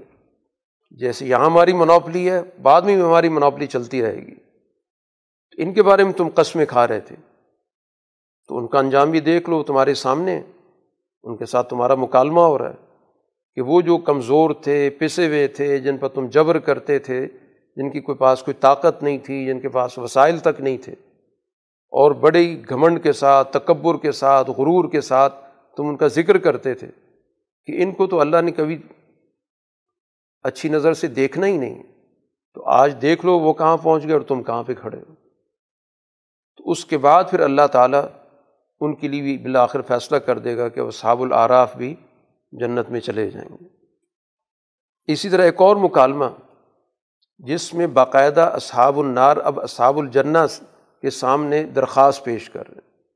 یعنی وہ لوگ جو دنیا کے اندر متکبر تھے، کسی انسان کو خاطر میں لانے کے لیے تیار نہیں تھے، ایمان والی جماعت کو ہمیشہ حقیر سمجھ کے ان کے ساتھ ظلم کرتے رہے۔ لیکن آج ان کی بچارگی ہے۔ وہ ان اہل جنت سے کہہ رہے ہیں کہ کچھ تھوڑا سا پانی دے دو۔ جو تمہارے پاس کوئی رزق ہے، تھوڑا سا ہمیں بھی دے دو۔ تو یہ گویا کہ باقاعدہ وہی نمونہ جو اس دنیا کے اندر یہ دوسری جماعت کے ساتھ کرتے رہے۔ کہ اس جماعت کو دنیا میں ترسا کے رکھا، وسائل سے محروم رکھا، بھوکا پیاسا رکھا۔ اس وقت وہ اپنی زندگی بچانے کے لیے ان سے کوئی تقاضا کرتے تھے۔ تو اس وقت یہ بڑے خونخوار ہو کر، نخوت کے ساتھ، تکبر کے ساتھ انکار کر دیتے تھے۔ اور آج وہی حالت ان کی ہے، یہ اب مطالبہ کر رہے ہیں۔ تو اس موقع پر وہ کہہ دیں گے کہ ان اللہ حرم و مال الکافی اللہ نے اب یہ سب چیزیں تمہارے لیے حرام کر دیں۔ اس لیے کہ تم نے دنیا کے اندر اس دین کو مذاق اور ٹھٹھے کا نشانہ بنایا۔ مذاق اڑاتے تھے تم۔ یہ کیا دین ہے؟ یہ کیا ان کا طریقہ ہے؟ ان کی کیا سوچ ہے؟ تم نے تو اس دین کو کوئی وقت ہی نہیں دی۔ ہمیشہ اس کا تم ذکر حقارت کے ساتھ کرتے تھے، مذاق اڑاتے تھے، لوگوں کے درمیان بیٹھ کر وہ باتیں بناتے تھے۔ تو آج ظاہر کو اس کا نتیجہ یہ نکلے گا۔ اسی کو مقافات عمل کہتے ہیں کہ ہر عمل اپنا نتیجہ پیدا کرتا۔ ہے تو جس طرح کا تمہارا عمل تھا، نتیجہ اس کا اس کی، اسی شکل میں آ گیا۔ یہ جنت اور جہنم جو بھی ہے، اس کی جو بھی جنت کی نعمتیں ہوں یا جہنم کے عذاب ہوں یہ در حقیقت ہماری اعمال کی شکلیں ہیں۔ تو وہ عمل کی جو سنگینی ہے وہ وہاں پر ہمیں آگ کی شکل میں نظر آ رہی ہے۔ اسی طرح مختلف جو بھی مختلف عذابوں کی شکلیں بتائی گئیں وہ اصل میں اعمال ہی ہیں۔ وہ اعمال کی گھناؤنی شکل ہمارے سامنے آ گئی کہ یہ اعمال اس قسم کا ہم تو دنیا میں آگ سے کھیلتے رہے۔ اسی طرح نعمتیں تو وہ اعمال ہیں جو اس دنیا کے اندر ایمان والی جماعت کرتی رہی ہے۔ وغرت ہم الحیات الدنیا، دنیا کی زندگی نے تو ہمیں دھوکے میں رکھا ہوا تھا کہ جیسے آج دنیا کے اندر ہمارے، ہمارا قبضہ چل رہا ہے، ہمارا اقتدار چل رہا ہے، تو اس کے بعد بھی اسی طرح اگر کوئی دنیا ہوگی تو ہمارا ہی اقتدار ہوگا۔ تو آج ہم تمہیں بالکل فراموش کر رہے ہیں۔ کوئی توجہ نہیں یعنی تم ہو، نہیں ہو، ہمیں اس اس سے کوئی غرض نہیں ہے۔ فراموش کرنے کا مطلب یہی ہوتا ہے۔ کہ اب تمہاری کسی اپیل پر، کسی مطالبے پر کوئی توجہ نہیں ہوگی۔ تم تو اس دن کے منکر تھے کہ کوئی عدل انصاف کا دن نہیں ہوتا۔ یہی بس سب کچھ ہے جو آج ہمارے پاس موجود ہے۔ تو جب تم نے طرز عمل، فراموشی کا اختیار کیا، تو اعمال کا نتیجہ بھی اسی طرح ہی کا نکلے گا۔ ہماری طرف سے بھی تم سے لا تعلقی ہوگی۔ ان تمام تفصیلات کے بعد اس دنیا کے نظام کے حوالے سے اللہ تعالیٰ نے اپنا ایک جامع تعارف کرایا۔ کہ اللہ تعالیٰ کی ذات کا ایک بڑا ہمگیر نظام ہے۔ آسمان و زمین کی تخلیق کی صورت میں یہ سارا کائنات میں سورج چاند کا پورا جو سسٹم جس کو ہم کائناتی نظام کہتے ہیں۔ اس سارے نظام کو پیدا کرنے کے بعد جو قرآن حکیم نے بنیادی چیز بتائی ہے کہ اللہ لہ الخلق والامر، کہ اللہ تعالیٰ کے لیے دونوں چیزیں ہیں۔ خلق بھی ہے، ساری کائنات تخلیق اس نے کی اور اکثر و بیشتر دنیا کے مذاہب اس بات کو تو مانتے ہیں، کیونکہ وہ خلق خود کر نہیں سکتے۔ تو یہ تو مانتے ہیں کہ ہاں یہ ساری کائنات کسی نے بنا دی۔ لیکن جو دوسرا شعبہ ہے، جس کو قرآن امر سے تعبیر کرتا ہے کہ اس دنیا کے اندر اللہ کا حکم بھی چلے گا۔ تو اللہ کی خلق بھی ہے، تخلیق بھی اسی کی ہے، پیدائش بھی اسی کی ہے اور حکم بھی اسی کا ہے۔ اور انبیاء علیہ الصلاۃ والسلام اس دنیا کے اندر اسی امر کو بتانے آتے ہیں۔ وہی احکام آ کے بتا رہے ہوتے ہیں کہ اللہ کا حکم ہے کیا اس وقت۔ اب اسی سے جڑی ہوئی دو چیزیں بتائی گئیں کہ جب اللہ کو خالق مانو گے تو پھر اس دنیا کے اندر اپنے رجوع کا تعلق صرف اسی ذات سے جوڑنا ہے۔ کیونکہ جب خالق اور ہے ہی نہیں تو پھر مخلوق کسی اور کی طرف کیسے جا سکتی؟ اس کا لازمی تعلق ہے اس چیز سے کہ ادعو ربکم تذرعم و خفیہ، کہ اب اللہ سے ہی رجوع کرو، اسی سے اپنی مناجات کرو، اسی کو پکارو، اسی کی طرف گڑ گڑاؤ اور خفیہ طریقے سے اسی کو پکارو۔ جو بھی راز و نیاز کرنی اسی سے کرو، کیونکہ خلق تم اس کے ہو، وہ خالق ہے، تم مخلوق ہو۔ تیسری تو کوئی چیز ہے نہیں کہ اللہ تعالیٰ نے تمہیں کسی ذریعے پیدا کیا ہو، تم اس ذریعے کے پابند ہو جاؤ۔ اور امر اس کا چلے گا، اس لیے لاتف صدو فل ارد باد اصلاحیہ زمین کے اندر فساد نہیں ہونا چاہیے۔ اللہ کے امر کا تقاضا کیا ہے کہ اس دنیا کے اندر وہ شریعتیں اور انبیاء اس لیے بھیجتا ہے کہ سوسائٹی کے فساد کو مٹائے تو سوسائٹی کے اندر فساد کو ختم کرو۔ کیونکہ اللہ تعالیٰ نے یہ زمین تمام انسانوں کے لیے سازگار بنائی۔ انسان اس دنیا میں جب نہیں آیا یا اول انسان جب موجود تھے تو اس دنیا کے اندر سب چیزیں درست تھیں۔ بعد میں انسانوں نے آ کر اس میں فساد پیدا کر دیے تو اس لیے جب اللہ کا امر ہے تو پھر اس کا لازمی حکم یہ ہے کہ زمین سے فساد مٹاؤ۔ اور جو بھی تم نے تعلق رکھنا ہے، خوف کا یا تما کا وہ دنیا میں کسی سے یہ تعلق مت جوڑو۔ دنیا کے اندر قبضے کی وہ قبولیت ہوتی ہے یا لوگ کسی کا قبضہ مانتے ہیں، دو وجہ سے مانتے ہیں۔ یا تو اس سے بڑی توقعات ہوتی ہیں، امیدیں ہوتی ہیں، تو اس کی بالدستی قبول کر لیتے ہیں کہ ہماری ساری خواہشات پوری ہو جائیں گی، مطالبات پورے ہو جائیں گے۔ یا پھر اس لیے مانا جاتا ہے کہ اس کا جبر ہوتا ہے، خوف ہوتا ہے۔ یہ دو ہی چیزیں کسی غلط نظام کو قبول کرنے کی۔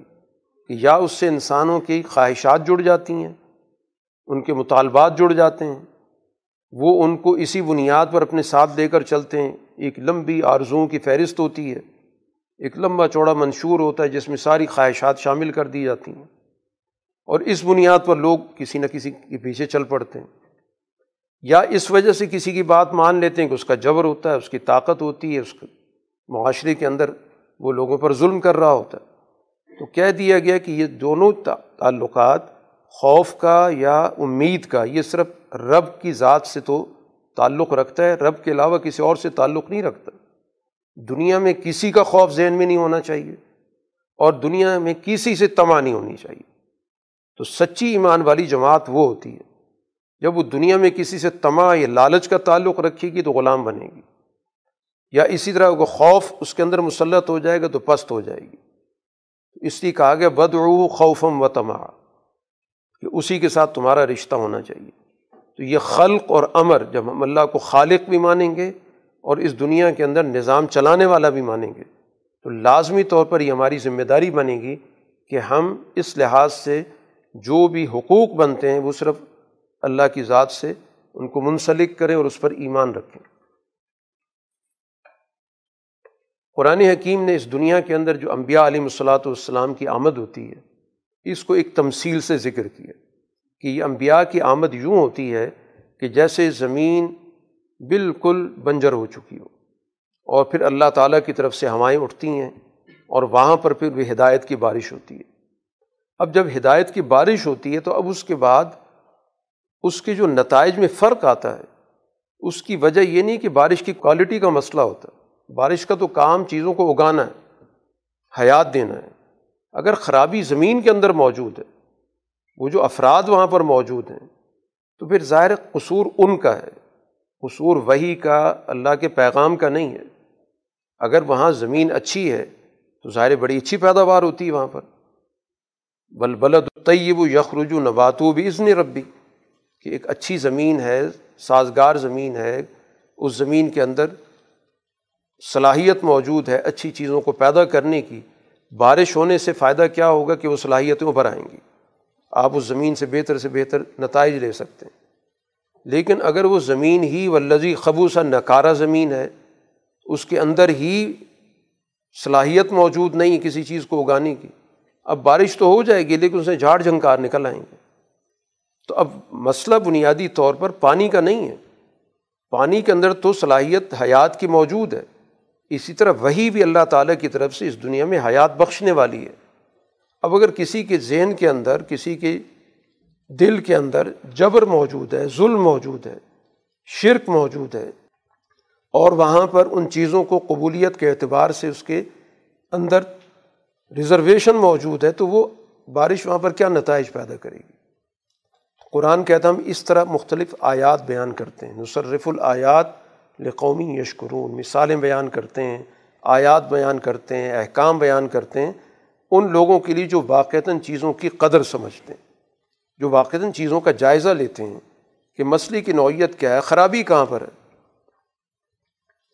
اس کے بعد قرآن حکیم بڑی تفصیل کے ساتھ واقعات کی طرف گیا ہے۔ تاریخی واقعات سے گویا ایمان والی جماعت کی رہنمائی ہو رہی ہے، کیونکہ ان واقعات کو ذکر کیا جا رہا ہے مکی دور کے اندر۔ اور مکی دور میں حضور صلی اللہ علیہ وسلم کی جماعت ظاہر ایک مشکل دور سے گزر رہی ہے جد وجہد کر رہی ہے۔ اور ان کے سامنے اسی طرح کے رویے کے لوگ ہیں جس طرح کی پچھلی قوموں کے متکبرین مستقبرین ہوا کرتے تھے۔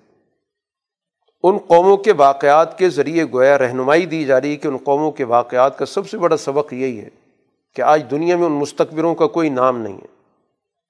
دنیا کے اندر ان کے کچھ کھنڈرات تو موجود ہوں گے لیکن آج ان کی کوئی نسل بھی موجود نہیں۔ تو اسی طرح مستقبل کے اندر یہ مکے والوں کو بھی کوئی پوچھنے والا نہیں ہوگا۔ ان کی نسلوں کو بھی کوئی نہیں جانے گا۔ بالآخر اللہ تعالیٰ ایمان والی جماعت کو دنیا کے اندر غالب کرے گا۔ تو اسی حوالے سے قوم نوح کا ذکر کیا گیا۔ نو علیہ السلاۃ والسلام کی اس دعوت کے جواب میں انکار کس نے کیا؟ قرآن باقاعدہ قوم میں سے اس طبقے کا تعین کرتا کہ اصل مجرم وہ طبقہ ہوتا ہے جو اس سوسائٹی کا طاقتور طبقہ ہوتا ہے جو اقتدار پر قابض ہوتا ہے۔ باقی لوگ تو اس کے پیچھے چلنے والے ہوتے ہیں۔ جس کو قرآن کہتا ہے، قال الملا امن قومی کہ قوم کا جو ممتاز، نمایاں طبقہ ہوتا ہے، سردار طبقہ ہوتا ہے، وہی انبیاء کی سب سے زیادہ مخالفت کرتا ہے۔ اور براہ راست نبی کی ذات پہ حملہ کرتا ہے۔ اب نو علیہ السلاۃ والسلام کو تو انہیں براہ راست کہہ دیا کہ آپ بھٹکے ہوئے آدمی ہیں۔ آپ نے بجائے اس کے کہ ہم جیسے کامیاب لوگوں کے ساتھ چلتے، آپ تو پتہ نہیں کس راستے پر چل پڑیں تو آپ تو لگتا ہے بھٹک گئے ہیں۔ آپ کو تو یہ نہیں پتہ چل رہا ہے کامیابی کیا ہوتی، ناکامی کیا ہوتی۔ یا اسی طرح اگلے واقعے کے اندر حضرت حود علیہ السلاۃ والسلام سے وہی ملا، وہی طبقہ برس اقتدار طبقہ کہتا ہے کہ آپ تو احمق آدمی ہیں۔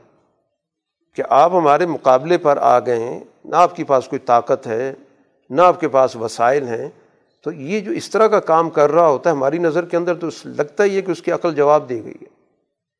تو یہ انداز گویا کہ اپنے دور کے یہ لوگ جو دوسروں کو کسی صورت میں اپنے برابر کیا کسی درجے میں انسان بھی سمجھنے کے لیے تیار نہیں، یہ طرز عمل ہوتا ہے۔ بالکل اسی طرح کا طرز عمل حضور صلی اللہ علیہ وسلم کے ساتھ پیش آ رہا ہے۔ اور نبی کی جو دعوت ہوتی ہے، وہ ترکی و ترکی جواب دینے کی نہیں ہوتی۔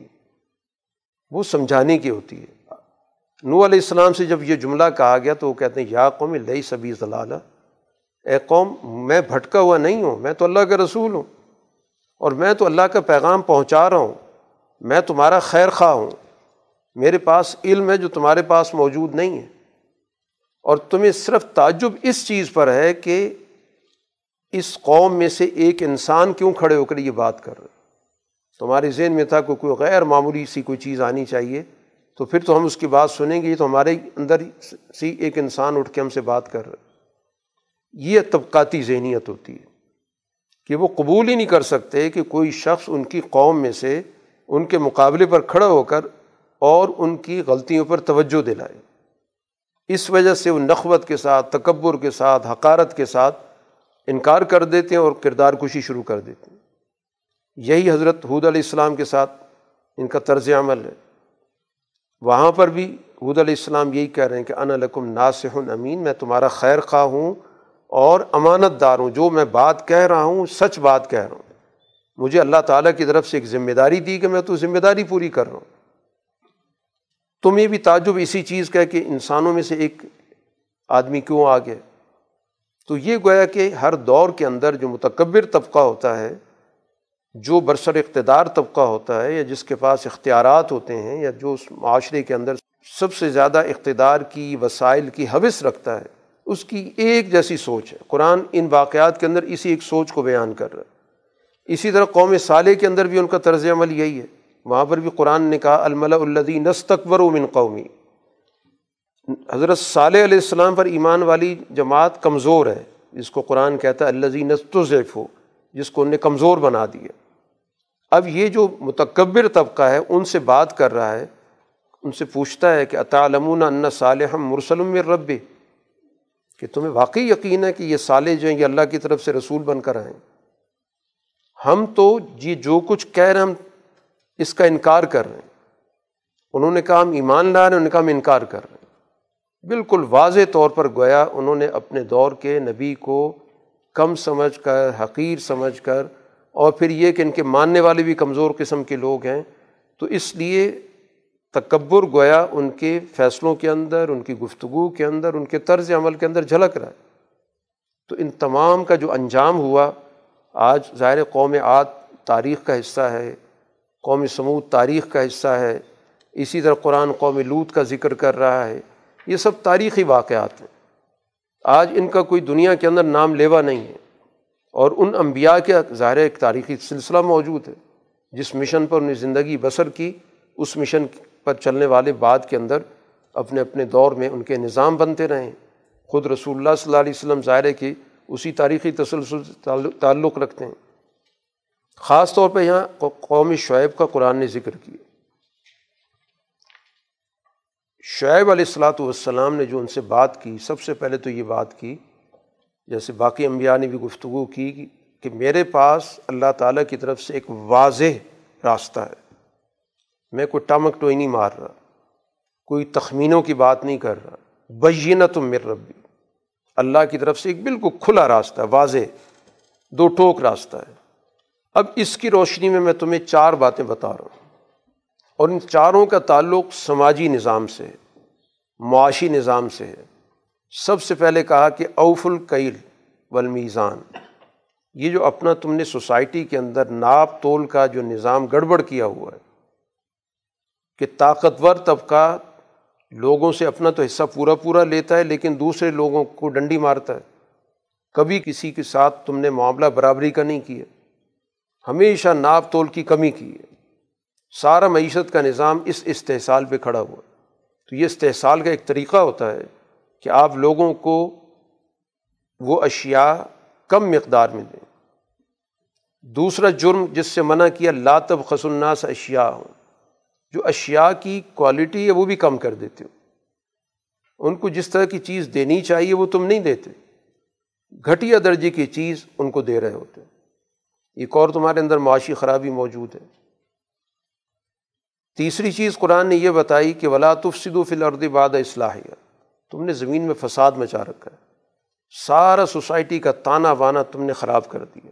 کوئی قانونی لا قانونیت ہے۔ ہر طرف گویا کہ فساد ہے۔ اور چوتھی چیز یہ بتائی کہ تم لوگوں نے تو باقاعدہ راستوں پر اپنے لوگ بٹھا رکھے جو لوگوں کو روکتے ہیں، دھمکاتے ہیں اور لوٹ مار کرتے ہیں۔ گویا باقاعدہ ایک رہزنی کا تم نے سسٹم بنا رکھا لوگوں کو سچائی کی طرف آنے سے روکتے ہو اور ان کو غلط راستوں کی طرف ڈال دیتے ہو۔ تو گوئے سوسائٹی کا سارا کا سارا سماجی سسٹم تم نے برباد کر دیا، ان کی معیشت خراب کر دی، لوگوں کے حقوق تباہ کر دیے۔ تو میری دعوت تو یہ کہ یہ ساری چیزیں ختم کرو۔ ایک عدل کے اصول پر ناپ تول کا نظام قائم کرو۔ لوگوں کو صحیح معیاری چیزیں جو بنتی ہیں وہ دیا کرو۔ زمین کے حالات کو درست کرو۔ راستوں کو پرامن بناؤ، لوگوں کی آمد و رفت آسانی کے ساتھ ہو سکے۔ لوگوں کو خوف کی کیفیت سے نکالو۔ اب یہاں پر بھی وہی طبقہ ملا الزین استقبر ہو وہی تکبر کرنے والا طبقہ۔ وہ شعیب علیہ السلام سے کہتا ہم آپ کو یہاں سے نکال باہر کریں گے۔ یہاں سے آپ کو ہم نکال دیں گے۔ آپ کی جماعت کو بھی یہاں سے نکال دیں گے۔ ہاں ایک راستہ ہے کہ آپ دوبارہ ہماری پارٹی کا حصہ بن جائیں۔ اس لوٹ مار کے اندر ہمارے ساتھ شریک ہو جائیں۔ پھر تو ٹھیک ہے، آپ یہاں رہیں۔ لیکن دوسرا کوئی راستہ نہیں ہے۔ اس طرح گویا کہ بالآخر حضرت شعیب علیہ السلام اس طویل جد و جہد کے بعد جب پورا انہوں نے لوگوں پر حجت پوری کر لی تو پھر اللہ سے دعا کی کہ اللہ ہمارے اور اس قوم کے درمیان اب فیصلہ کر دے۔ چنانچہ ان پر عذاب آیا، اس کو قرآن ذکر کرتا ہے فاخذت الرجفہ ایک زلزلے کا عذاب آیا اور یہ قوم تباہ کر دی۔ گئی اسی طرح قرآن حکیم نے ایک اور اصولی بات کی ہے کہ سوسائٹی کے اندر ترقی کن اصولوں پر ہوتی ہے۔ دو چیزیں قرآن نے یہاں پر بتائی ہیں۔ کہ ایک تو وہاں پر ان کا جو نظریہ ہے وہ درست ہو، جس کو قرآن ایمان سے تعبیر کرتا ہے، کہ غیر اللہ کے بالادستی کی کوئی بھی شکل ان کے ذہنوں پر حاوی نہ ہو۔ صرف اللہ سے تعلق اور اللہ پر ایمان ہو۔ کیونکہ غیر اللہ کی کوئی بھی شکل سیاسی درجے میں ہو، سماجی درجے میں ہو عقیدے کے درجے میں ہو تو سوسائٹی تقسیم ہو جاتی ہے۔ اس میں طبقات پیدا ہو جاتے ہیں۔ طبقاتی نظام سے کبھی بھی سوسائٹی کے اندر خیر اور بھلائی نہیں پیدا ہوتی۔ اور دوسری صفت یہ بتائی کہ اس ایمان کے تقاضے کے مطابق سوسائٹی کے اندر ایک عدل کا نظام قائم ہو۔ جس کو قرآن نے یہاں تقوے سے تعبیر کیا۔ اور تقوی کی جامع تعریف وہی آیت جو قرآن ذکر کر رہا ہے۔ کہ اللہ تعالیٰ حکم دیتا ہے عدل و انصاف قائم کرنے کا، اپنے معاملات کو درست رکھنے کا، قرابت داروں کے حقوق ادا کرنے کا۔ یہ در حقیقت تقوی کی تشریح تو اگر کوئی جماعت ان دو چیزوں کو اختیار کرے گی، کوئی معاشرہ ان کو اختیار کرے گا، تو لفتحنا علیہم برکات من السماء والارض۔ ہم زمین و آسمان کی برکتوں کے دروازے کھول دیں گے۔ لیکن جب ان حقائق کا انکار کیا جائے گا اور انہوں نے کیا، جس نے بھی کیا، تو ہم نے ظاہر ان کو پکڑ لیا۔ اس کے نتیجے میں اس دنیا کے اندر وہ غلام بنے، اس دنیا کے اندر وہ تباہ کر دیے گئے۔ مختلف شکلیں عذاب کی موجود رہی ہیں۔ اس کے بعد بڑی تفصیل کے ساتھ بنی اسرائیل کے واقعات کا قرآن نے ذکر کیا۔ موسا علیہ السلاۃ والسلام کی بیست ہوئی، تو اس بیست کا ایک دور تو وہ گزرا جس میں براہ راست فرعون کے ساتھ آپ کا واسطہ پڑا۔ اور ایک دور وہ ہے جب فرعون غرق ہو گیا تو اپنی قوم سے واسطہ پڑا۔ یہ دونوں مناظر قرآن نے یہاں پر ذکر کر دیے کہ ایک جاور قوم، ایک ظالم قوم کا طرز عمل کیا ہوتا ہے اور ایک غلام قوم کا طرز عمل کیا ہوتا ہے۔ دونوں گویا کے توازن سے محروم ہوتے ہیں۔ ظالم قوم تو سوسائٹی کے اندر ہر جگہ پر اپنے ظلم کے پنجے گاڑے ہوئے ہوتے ہیں اور سوسائٹی کے اندر پوری کی پوری سوسائٹی کی جتنے بھی افراد ہیں، اس کے مظالم کا شکار ہوتے ہیں۔ تو موسا علیہ السلاۃ والسلام نے سب سے پہلے تو بنی اسرائیل کی آزادی کی جد و جہد کی۔ فرعون کی غلامی سے نکالنے کے لیے انہوں نے ظاہر ایک بڑا طویل عرصہ وہاں پر گزارا۔ اس کا قرآن حکیم نے یہاں پر تفصیل کے ساتھ ذکر کیا۔ اور اسی میں وہ بڑا معروف واقع جس میں جادوگروں کو جمع کیا گیا تھا۔ اور پھر ان جادوگروں کو شکست ہوئی۔ اب بجائے اس کے کہ اس شکست پہ فرعون غور کرتا، اس نے جو اس کو لوگوں کے سامنے پیش کیا کہ اس، انہوں نے کوئی مل جل کے سازش کی ہے۔ یہ ایک سازش کا جو نظریہ بنتا ہے کہ حقائق کچھ نہیں ہوتے، لیکن لوگوں کے ذہنوں میں بات بٹھا دی جاتی ہے کہ یہ کوئی پہلے سے ان کا پلان بنا ہوا تھا۔ ان جادوگروں نے موسا علیہ السلام کے ساتھ مل کر یہ سارا کام کیا ہے، لوگوں کو دھوکہ دیا اور اس بنیاد پہ اس نے دھمکی دی ان جادوگروں کو کہ میں تمہارے ہاتھ پاؤں کاٹ دوں۔ گا لیکن ظاہر وہاں سازش کیا ہونی تھی؟ ان کے سامنے حقائق آ گئے کہ وہ اپنی فیلڈ کے ماہر تھے۔ جب ان کو اپنی فیلڈ کے حوالے سے چیز معلوم ہوگی کہ اگر واقعتاً یہ کوئی شعبدہ بازی کا معاملہ ہوتا تو شعبدہ بازی میں تمہارا کوئی مقابلہ نہیں کر سکتا۔ لیکن ہم جو یہاں پہ شکست کھا گئے، اس سے پتہ چلتا ہے کہ ہمارا مقابلہ کسی حقیقت سے ہے۔ اس لیے فوراً اس حقیقت کو قبول کر کے ایمان لے آئے۔ لیکن ان کو جواب میں یہی کہا گیا کہ تم ملے ہوئے ان کے ساتھ سازش کر رہے ہو، اس لیے تمہاری سزا یہ ہوگی کہ تمہارے ہاتھ پاؤں کاٹ کر تم کو سولی کی سزا دی جائے۔ موسا علیہ السلاۃ والسلام کے ساتھ جو قوم ہے بنی اسرائیل کی، وہ مسلسل غلامی میں رہنے کی وجہ سے نہایت پس ذہنیت کی ہو گئی۔ مسلسل جبر کا وہ شکار ہے۔ موسا علیہ السلاۃ والسلام بار بار ان کا حوصلہ بلند کر رہے ہیں اور دو بڑی بنیادی باتیں بتا رہے ہیں کہ ایک تو اللہ سے مدد لینی ہے، غیر اللہ کا خوف نکالو، اور دوسرا اس راستے پر ثابت قدم ہو جاؤ وصبر ہو اللہ تعالیٰ کی طرف سے فیصلہ ہو چکا ہے کہ ان الرض اللہ زمین اللہ کی ہوتی ہے، کسی خاندان کی، کسی حکمران کی نہیں ہوتی۔ وہ فیصلہ کرتا ہے کہ اب زمین کی حکومت کس کو دی جائے گی؟ بلاقبت للمتقین۔ بالآخر جو فیصلہ ہوتا ہے، وہ ان لوگوں کے حق میں ہوتا ہے جو واقعتاً اللہ کے سامنے اپنے آپ کو جواب دہ سمجھتے ہیں اور اس دنیا کے اندر اللہ کے احکام کو غالب کرتے ہیں۔ تو بہرحال یہ سارا عمل ہوا جس میں بالآخر اللہ تعالیٰ نے بنی اسرائیل کو آزادی عطا کی۔ اور اللہ تعالیٰ نے باقاعدہ یہاں پر ذکر کیا کہ فرعون کو غرق کرنے کے بعد ہم نے اس قوم کو جس کو پست کر دیا گیا تھا، جس کو پسماندہ کر دیا گیا تھا، ہم نے اس کو اس بابرکت زمین کے مشرق و مغرب کا مالک بنا دیا۔ یہ ہوتی ہے امبیا علیہ الصلاۃ والسلام کی جد وجہد کا مقصد، کہ قوموں کو غلامی سے آزادی دلا کر وہاں کے وسائل ان کے لیے ان کے ہاتھ میں دیتے ہیں۔ لیکن مسئلہ یہ ہوا کہ یہ قوم بڑی طویل عرصہ غلامی میں رہی، جس کی وجہ سے جو ان کی ذہنوں کی اٹھان ہونی چاہیے تھی وہ نہیں پیدا ہوئی۔ اس لیے جو ہی آزادی ان کو ملی اور دوسرے علاقے میں گئے، وہاں پر کچھ بت پرستوں کو دیکھا تو موسیٰ علیہ السلام سے فرمائش کر دی کہ انہیں جیسا ہمیں بھی کو خدا بنا کے دے دو۔ تو اب یہ اصل میں ذہنوں کی پستی، ان کے ذہن میں مذہب کا تصور ہی یہی تھا کہ اس طرح کا کوئی بت ہوتا ہے، بتوں کی کوئی لڑائی تھی۔ فرعون کے ہم اس سے نکلے ہیں تو ہم اپنا کوئی بت بنا لیتے ہیں۔ تو موسیٰ علیہ السلاۃ والسلام نے ان کو سمجھایا ان نقم قومن تجھلون جاہل لوگ ہو تم۔ یہ سب بیکار قسم کی چیزیں ہیں۔ اب اللہ کو چھوڑ کر میں کوئی اور معبود تلاش کروں گا جس نے تمہیں آزادی بھی دی، نہ صرف آزادی دی، بلکہ فضل کم العالمین، جہانوں پر تم کو فضیلت دی ہے۔ یہ سارا سفر گویا کہ موسا علیہ السلاۃ والسلام کے ساتھ بنی اسرائیل کا جو رہا آزادی کے بعد اس سارے عمل کے اندر جو بنیادی چیز ہمارے سامنے آ رہی ہے کہ غلامی ذہنوں پر جب حاوی ہو جاتی ہے، تو پھر اس کے بعد الازم قیادت کی ساری جد وجہد کو وہ ناکام بنا دیتے حالانکہ ان کی ساری جد وجہد قوم کو اٹھانے کی ہے۔ موسا علیہ السلاۃ والسلام اپنی اس جد وجہد کے اندر کامیاب و سرفراز ہیں۔ لیکن جب قوم کے اندر استعداد ہی نہ ہو، قوم کا استعداد ہونا ہی بہت اہم چیز ہوتی ہے۔ قوم کی صلاحیت ہونا ہی بہت چیز ہوتی ہے۔ صرف قیادت کافی نہیں ہوتی، ایک اعلیٰ درجے کی قیادت کے ساتھ ساتھ ان لوگوں کے اندر جن کے لیے کام کیا جا رہا ہے، اگر ان کی صلاحیتیں پست ہو چکی ہیں، وہ غلامی کو ذہنوں کے اندر بٹھا چکے ہیں، تو ظاہر پھر ایک وقت لگتا ہے ان کو اس غلامی سے نکلنے کے لیے۔ اور موسیٰ علیہ السلاۃ والسلام کی زندگی میں وہ موقع نہیں آ سکا۔ موقع بھی آیا تو ان کی دنیا سے جانے کے بعد آیا۔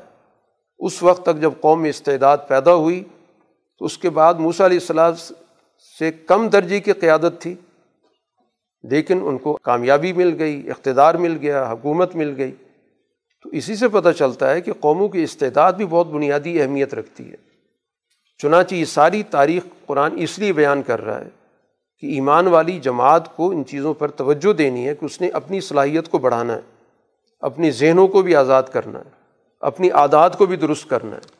جب تک وہ اپنے اندر اعلیٰ درجے کی تربیت نہیں پیدا کرے گی، تو ظاہر ہے کہ وہ اپنے مطلوبہ امام یا قیادت یا نبی سے بھی پوری طرح استفادہ نہیں کر سکتی۔ چنانچہ یہ بچھڑے کا بنانا، یہ بھی ظاہر اسی وجہ سے ہوا کہ عجوبہ پسندی، جب پست قومیں ہوتی ہیں تو نئی نئی چیزیں ان کو بہت جازب نظر آتی ہیں کہ ایک بچھڑا بن گیا بچھڑی کی آواز نکل رہی ہے۔ کوئی بھی ان کو گمراہ کرنے کے لیے تیار ہوگا کہ یہ آواز نکل رہی تو اس سے پتہ چلتا ہے کہ یہ غیر معمولی چیز ہماری خدا بن گئی۔ تو یہ ساری تفصیلات قرآن اس لیے بتا رہا ہے بنی اسرائیل کے واقعات کو کہ بنی اسرائیل کے واقعات کے اندر غلام قوموں کے لیے بہت بڑا سبق ہے۔ اور غلامی کی جو سنگینی ہے، اس کا بھی اس سے اندازہ ہوتا ہے کہ غلامی انسانی ذہنوں کو اتنا پست کر دیتی ہے کہ جو سچائی کی تعلیم ہے، اس کی حقیقت ہے، اس تک بھی ان کی رسائی ممکن نہیں رہتی۔ یہاں پر تورات کے حوالے سے حضرت موسیٰ علیہ السلاۃ والسلام کو اللہ تعالیٰ نے جو ان کی دعا قبول کی اور اس دعا کی قبولیت کے نتیجے میں اس بات کا ذکر کیا گیا کہ اللہ تعالیٰ کی جو رحمت ہے، رحمتی وسعت کل شعی اللہ کہتا ہے، میری جو رحمت ہے وہ اس دنیا کی ہر چیز کو اپنے وسعت میں لیے ہوئے۔ لیکن اب یہ رحمت کس کو ملے گی؟ اللہ تعالیٰ نے اس کا فیصلہ کن لوگوں کے لیے کیا؟ وہ رحمت دینے کا اس نے فیصلہ کر لیا، لیکن دوسری طرف اس رحمت کو قبول کرنے کی اہلیت بھی تو ضروری ہے۔ اس لیے قرآن کہتا ہے، یتقون ویتون زکوٰۃ جن کے اندر تقوا ہوگا، جن کے مزاجوں کے اندر عدل و انصاف ہوگا جو اپنے آپ کو اللہ کے سامنے جواب دہ سمجھیں گے، جو اپنی ضمیر کو اللہ کے سامنے حاضر ناظر سمجھیں گے، اپنے وسائل سوسائٹی کے اندر کمزور لوگوں کے لیے وقف کریں گے اور ہماری آیات پر سچے دل سے ایمان لائیں گے۔ اور یہ وہ جماعت ہے جو اس رسول کی پیروی کرے گی جو نبی امی ہے۔ اب اس کے بعد رسول اللہ صلی اللہ علیہ وسلم کی صفات ذکر کی گئی کہ ایک تو سب سے پہلی صفت یہ ہے کہ آپ کا ذکر تورات و انجیل میں مکتوب ہے، لکھا ہوا۔ ہے آپ دنیا میں آئیں گے تو یا مرحم بالمعروف، سوسائٹی کے اندر معروف کا نظام قائم کریں گے۔ معروف ہر وہ چیز ہے جو انسان کی فطرت کے تقاضے کے مطابق دین اسی معروف کی تفصیلات کا نام ہے۔ جو فطرت کہتی ہے، دین تشریح کرتا ہے۔ اس لیے معروف کا مطلب وہ چیز جس سے انسان بہت مانوس ہوتا ہے۔ معروف کا وہ نظام قائم کریں گے۔ منقرات کا نظام ختم کریں گے۔ ان کا انسداد کریں گے۔ وہ چیزیں جو فطرت سے ٹکراتی ہیں، ان سب سے روکیں گے۔ اور اس کے بعد جو حل الحم الطیبات، جتنی بھی پاکیزہ چیزیں جو انسان کے عقل، مزاج، طبیعت کے ساتھ ہم آہنگ ہیں اور کسی وجہ سے کسی نے ان کو حرام کر دیا ہے، ان سب کو دوبارہ اصل منصب پر لائیں گے، لوگوں کو بتائیں گے یہ ساری طیب چیزیں اللہ نے انسانوں کے لیے پیدا کی۔ وہ جو خود ساختہ مذہب بن جاتے ہیں، بہت ساری چیزیں لوگوں پر منع کر دیتے ہیں، پابندی لگا دیتے ہیں۔ تو یہ رسول آ کر تمام پاکیزہ چیزوں کو لوگوں کے لیے حلال ہونے کا اعلان کر دے گا۔ اور اس کے مقابلے پر جتنی بھی خبیص چیزیں، ناگوار چیزیں جو انسان کی طبی مزاج کے برعکس ہیں، اس کی فطرت کے خلاف ہیں، ان کو ممنوع قرار دیں گے، ان کو حرام قرار دیں گے۔ تو گویا حلال و حرام کا بھی کرائٹیریا بتا دیے گئے کہ طیب چیزیں حلال اور خبیص چیزیں حرام۔ اور اس کے بعد ایک اور صفت آپ کی یہ بتائی کہ آپ دنیا میں آئیں گے، چونکہ یہ تورات کا مضمون ہے، تو آپ کے بارے میں ذکر کیا اور ظاہر آپ نے یہ عمل کیا بھی کہ سوسائٹی پر جو جبر ہوگا، مختلف قسم کے رسوم، رواج، قاعدے، قانون، ان تمام جبر کے قوانین کو ختم کر دیں گے۔ بھیا ضوان ہم اسرحم بل جو لوگوں کے ذہنوں پر بوجھ پڑے ہوئے ہوں گے، پابندیاں لگی ہوئی ہوں گی۔ ان کے گلوں میں بڑے بڑے توق ڈالے ہوئے ہوں گے، مختلف قوانین کے، رسم و رواج کے، ان سب کو توڑ دیں گے، انسانوں کو آزادی دلائیں گے۔ اور پھر اس کے ساتھ اس جماعت کا بھی ذکر کیا جو آپ پر ایمان لائے گی۔ فلزین آمن و بھی واضرو ہو ون سرو ہو جو آپ پر ایمان لائے گی، آپ کی مددگار بنے گی، یہ ہے کامیاب جماعت۔ تو گویا تورات اور انجیل میں بھی رسول اللہ صلی اللہ علیہ وسلم اور آپ کی جماعت کا تعارف کرا دیا گیا۔ کہ اس مشن کے لیے دنیا کے اندر آپ کی آمد ہوگی۔ اسی ضمن میں قرآن حکیم نے چونکہ یہ سارا بنی اسرائیل کے پس منظر میں گفتگو ہو رہی ہے، بنی اسرائیل کے ایک اور غلط طرز عمل کا ذکر کیا گیا۔ وہ ہے ہیلا پرستی یعنی بظاہر قانون کی پاسداری، لیکن قانون کی روح نکال دینا۔ جو دنیا کے اندر ظاہر پرستی یا مذہب کے نام سے لوگ جو اپنا تعارف کراتے ہیں، مذہبی روح بالکل نہیں ہوتی۔ لیکن مذہب کا چرچا بہت ہوگا۔ مذہب کے نام لیوا بہت ہوں گے۔ مذہب کے نام سے اپنا تعارف زیادہ کرائیں گے۔ اس کو قرآن نے ایک واقعے کے ضمن میں ذکر کیا جس کو واقعہ سبت کہتے ہیں کہ ان کی شریعت میں ہفتے کے دن شکار ممنوع تھا۔ مچھلی کا شکار بھی نہیں کر سکتے تھے۔ قرآن نے اسی کا ذکر کیا کہ ایک بستی تھی، کانت حاضرت البحر۔ وہ بالکل دریا سمندر کے کنارے پر تھی۔ اب ہوا کیا کہ ہفتے کے دن ان کو شکار زیادہ نظر آتا تھا۔ استعطیم حیطان یوم سبتیم شرعان۔ کہ ہفتے کے دن ان کو مچھلیاں زیادہ نمایاں نظر آتی کہ تیر رہی ہیں سامنے۔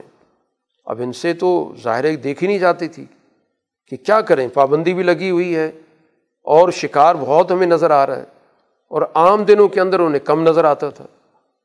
ویسے بھی انسانی نفسیات ہوتی ہے۔ کہ پابندی جس چیز پہ لگ جاتی ہے وہ زیادہ اس کو دلچسپی اس میں نظر آ رہی ہوتی ہے۔ تو عام دنوں کے اندر انہیں محسوس ہوتا تھا کہ شاید اتنا شکار نہیں۔ شکار بھی ہمیں صرف ہفتے کے دن نظر آتا ہے۔ اب عقل کی بات ہے، ظاہر مچھلیوں کو تو نہیں پتہ کہ آج ہفتہ ہے اور ناغا ہے اور آج شکار نہیں ہوگا۔ سوچوں کی بات ہو رہی ہے کہ وہ ایک دن کا ناغا کرنے کے لیے بھی تیار نہیں تھے۔ اب ایک طرف ان نے قانون کی پاسداری بھی کرنی تھی کہ ہم تورات کے ماننے والے لوگ ہیں، تو وہ ڈھونگ بھی رچانا تھا۔ اور اپنے مفاد کو بھی پورا کرنا تھا، تو ایک چور دروازہ نکالا کہ جمعے کے روز انہوں نے ایک ایسی جگہ بنا دی کہ ہفتے کے روز جتنا بھی شکار آئے وہ سارا کا سارا اس جگہ پر چلا جائے، اس حوض میں چلا جائے اور دوبارہ وہاں سے باہر نہ نکل سکے اور اتوار کو آ کے ہم سارے شکار کر لیں گے۔ تو مذہب بھی ہمارے ہاتھ میں رہے گا، مفاد بھی ہمارے ہاتھ میں رہے گا۔ تو اس موقع پر ان کے اندر تین جماعتیں بن گئیں۔ ایک تو یہی کام کر رہے تھے، مفاد پرست لوگ تھے۔ دوسرے وہ لوگ تھے جو منع کر رہے تھے کہ تم گویا شریعت کی خلاف ورزی کر رہے ہو۔ کیونکہ شریعت کا ایک ظاہر ہوتا ہے اور اس کی ایک روح بھی تو ہوتی ہے۔ اگر آپ شریعت کے قوانین کی روح نکال دیں تو محض بے جان ڈھانچہ ہے۔ وہ تو دنیا کے اندر استحصال کا ذریعہ بھی بنتا ہے، ظلم کا ذریعہ بھی بنتا ہے۔ مذہب کی اگر روح سچی موجود ہوگی تو پھر جا کر وہ عدل و انصاف کا نمونہ ہوتا ہے۔ تو وہ باقاعدہ روکتے تھے کہ یہ تمہارا غلط طرز عمل ہے۔ اور تیسری جماعت ان کو سمجھانے والی ہوتی تھی کہ کر رہے تو جو کچھ کر رہے ہیں، تم ان کے پیچھے کیوں پڑے ہوئے ہو؟ وہ جواب میں کہتے تھے، تاکہ ہم اللہ کے سامنے تو سرخرو ہوں کہ ہم نے جو کام کرنا تھا ہم نے تو کیا۔ ہم تو ان کو منع کرتے رہے۔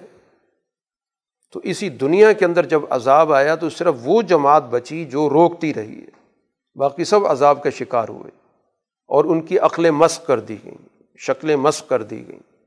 تو گویا قرآن نے یہ بات بتا دی کہ جب بھی دین کی اصل روح نکال دی جائے گی تو وہ سوسائٹی بے عقل، بے شعور بن جائے گی۔ شکلیں ان کے بدلیں یا نہ بدلیں، لیکن عقلیں ان کی ختم ہو جائیں گی۔ جس طرح کہ اللہ تعالیٰ نے ان لوگوں کے بندروں کی شکل بنا دی تھی۔ تو اصل چیز یہی ہے کہ جو بنیادی سوچنے، سمجھنے کی صلاحیت جب ختم ہو جائے گی تو یہ سب سے بڑا عذاب ہوتا ہے۔ کزال کا نبلو ہم بیما قانو یف سکون اسی طرح ہم قانون توڑنے پر سوسائٹی کو آزماتے ہیں۔ اب ان کے جو بعد کے لوگ آئے، سچے لوگ آتے ہیں، سچے لوگوں کے بعد جو نااہل جانشین پیدا ہو جاتے ہیں۔ قرآن نے ان کا بھی تعارف کرا دیا کہ یہ لوگ در حقیقت چھوٹے چھوٹے، گھٹیا قسم کے مفادات کی خاطر اپنی کتاب کا سودا کرتے ہیں۔ یا خزون عارض حاضل ادنا چھوٹے چھوٹے مفاد کے پیچھے۔ سودا کر لیتے ہیں اور پھر کہتے ہیں اللہ بخشے گا سیوغ فرولنا یہ بھی گویا کہ ایک مفاد پرستی کی مذہبی طبقے کی سوچ قرآن نے وہ واضح کر دی کہ اللہ غفور الرحیم ہے، مفادات حاصل کرتے رہو۔ اور حال ان کا یہ ہے کہ مفاد حاصل کرنے کے بعد تو مغفرت کی باتیں کرتے ہیں۔ اگر واقعتاً کو احساس ہوتا تو دوبارہ یہ کام نہ کریں۔ پھر جب دوبارہ ان کے سامنے مفاد آتا ہے تو پھر مفاد کی طرف دوڑ پڑتے ہیں۔ مفاد پورا کر لیتے، پھر کہتے ہیں اللہ بخش دے گا۔ حالانکہ ان سے بات طے کی گئی تھی، ان کی کتاب کے اندر یہ بات طے تھی کہ اللہ پر تم نے جھوٹ نہیں باندھنا۔ یہ تم اللہ پہ جھوٹ باندھتے ہو۔ مفادات بھی پورے کر لیتے ہو اور اس کے بعد کہ تو اللہ بخش دے گا۔ تو اللہ تو اس وقت بخشے گا جب واقعتاً تمہارے اندر کوئی تبدیلی پیدا ہوگی۔ تم اپنے رویے کو، اپنے طرز عمل کو بدلنا بھی نہیں چاہتے۔ اور ساتھ ہی ساتھ یہ کہ اللہ بخش رہا ہے۔ تو یہ تمہاری جو سوچ ہے، در حقیقت اپنی کتاب کی، تعلیمات کی سری خلاف ورزی ہے۔ اس کے مقابلے پر دوسری جماعت ہے ولزین یومسکون بالکتابی واقع مصلح جس نے کتاب کو پوری طرح تھام لیا۔ اس کے ظاہری قوانین کو بھی، اس کی روح کو بھی۔ اور پھر اس کے بعد اس کے مطابق نماز بھی قائم کی۔ نماز کا پورا سسٹم قائم کیا۔ ان کے بارے میں اللہ تعالیٰ نے وعدہ کیا کہ نہ لا نظی و اجر المصلحین، ہم کسی بھی صورت میں ان کا اجر ضائع نہیں کریں گے۔ میساک انسانیت کا ذکر کیا کہ اللہ نے تمام انسانوں سے ایک میساک لیا تھا۔ السط برب کہ کیا میں تمہارا رب نہیں ہوں؟ گویا دنیا کے اندر میں نے ہی تم کو ابتدا سے لے کر انتہا تک وسائل میں نے دینے۔ تمہاری ربوبیت کوئی اور نہیں کر سکتا۔ اور ربوبیت کا مطلب کیا ہے کہ ہر دور کے جو جو تقاضے بنیں گے، ان تقاضوں کے مطابق تمہیں وسائل بھی دوں گا، تمہیں رہنمائی بھی دوں گا۔ اس لیے دنیا کے اندر، ہر دور کے اندر انسان کو اللہ تعالیٰ رہنمائی دے رہا ہے۔ اس دور کے علوم کے اعتبار سے، اس دور کے حالات کے اعتبار سے۔ اس کے مطابق وسائل بھی مہیا کر رہا ہے۔ اس کے مطابق وہ چھپے وسائل بھی ان کے سامنے لا رہا ہے۔ لیکن دنیا نے ان، اس سارے میساک کو بلا کر بہت سارے اپنے رب بنا لیے۔ ان کی بالادستی قبول کر لی۔ دنیا کے اندر بہت سارے لوگوں کے رب بن کے بیٹھ گئے۔ ان کے رزق کے مالک بن گئے، ان کی عزتوں کے مالک بن گئے۔ تو یہ گویا کہ میساک انسانیت اللہ نے پہلے دن سے انسانوں سے کیا اور انسانوں کے اندر بنیادی طور پر آزادی رکھی ہے۔ غلامی سے نفرت انسانوں کے اندر رکھی ہے۔ یہ بات کے جو مشق شدہ مذاہب ہیں، وہ انسانوں پر باہر کی ربوبیت مسلط کر دیتے ہیں۔ وہ ان کے رب بن کے بیٹھ جاتے ہیں۔ کوئی معیشت کا رب بن جاتا ہے، کوئی مذہب کا بن جاتا ہے، کوئی سیاست کا بن جاتا ہے، کوئی اخلاقیات کا بن جاتا ہے، مختلف شعبوں کے رب بن جاتے ہیں۔ حالانکہ ربوبیت صرف ایک ذات کی ہے، کیونکہ ربوبیت کہتی اس چیز کو ہیں کہ ابتدا سے لے کر انتہا تک اس شعبے کی جو جو بھی تقاضے بنتے ہیں، ان تقاضوں کو پورا کرنا۔ اور یہ ظاہر اللہ تعالیٰ کی صفت ہے۔ یہ ربوبیت اس کی صفت ہے کہ ہر دور کے اعتبار سے تقاضوں کی رہنمائی بھی ہمیں دے اور اس کے مطابق جن وسائل کی ضرورت ہے وہ وسائل بھی ہمیں عطا کرے، ان وسائل کی طرف بھی ہماری رہنمائی کرے۔ تو یہ صفت کسی اور کی اس دنیا کے اندر نہیں ہو سکتی۔ اس لیے کوئی اور لوگوں کا رب بن کے بیٹھے گا تو یہی وہ شرک ہے جس کا قرآن حکیم بار بار جس کی مذمت بھی کر رہا ہے، جس کی نفی بھی کر رہا ہے۔ صورت کے اختتام پر قرآن حکیم نے ایک ضابطہ ذکر کیا ہے۔ رسول اللہ صلی اللہ علیہ وسلم کو مخاطب کیا گیا، لیکن ظاہر ہے کہ جو بھی ایمان والی جماعت ہے، اس کو مخاطب کر کے کہا جا رہا ہے کہ خزل افوا کہ چونکہ یہ ساری جد وجہد مکہ کے اندر ہو رہی ہے۔ تو ایک تو تم نے اف و درگزر کو مضبوطی سے پکڑنا ہے مشتعل نہیں ہونا، اور اپنا مشن جاری رکھو۔ نمبر دو وامر بالعرف، اچھائی کا کی تلقین، اچھائی کا لوگوں تک ابلاغ کرتے رہو۔ تیسری چیز جاہل لوگوں کو منہ نہیں لگانا۔ جاہل یعنی جو اشتعال پیدا کرتے ہیں۔ قرآن جس جہالت کا ذکر کرتا ہے، اس سے مراد مشتعل مزاج، منتقم مزاج، ان کو جہالت سے تعبیر کرتا ہے۔ اس لیے ابو جہل کو ابو جہل کہا جاتا ہے۔ علم کی وجہ سے نہیں کہا جاتا کہ اس کے پاس علم نہیں تھا۔ علم تو اس کے پاس تھا، اس لیے اس کا ابوالحکم کہتے تھے۔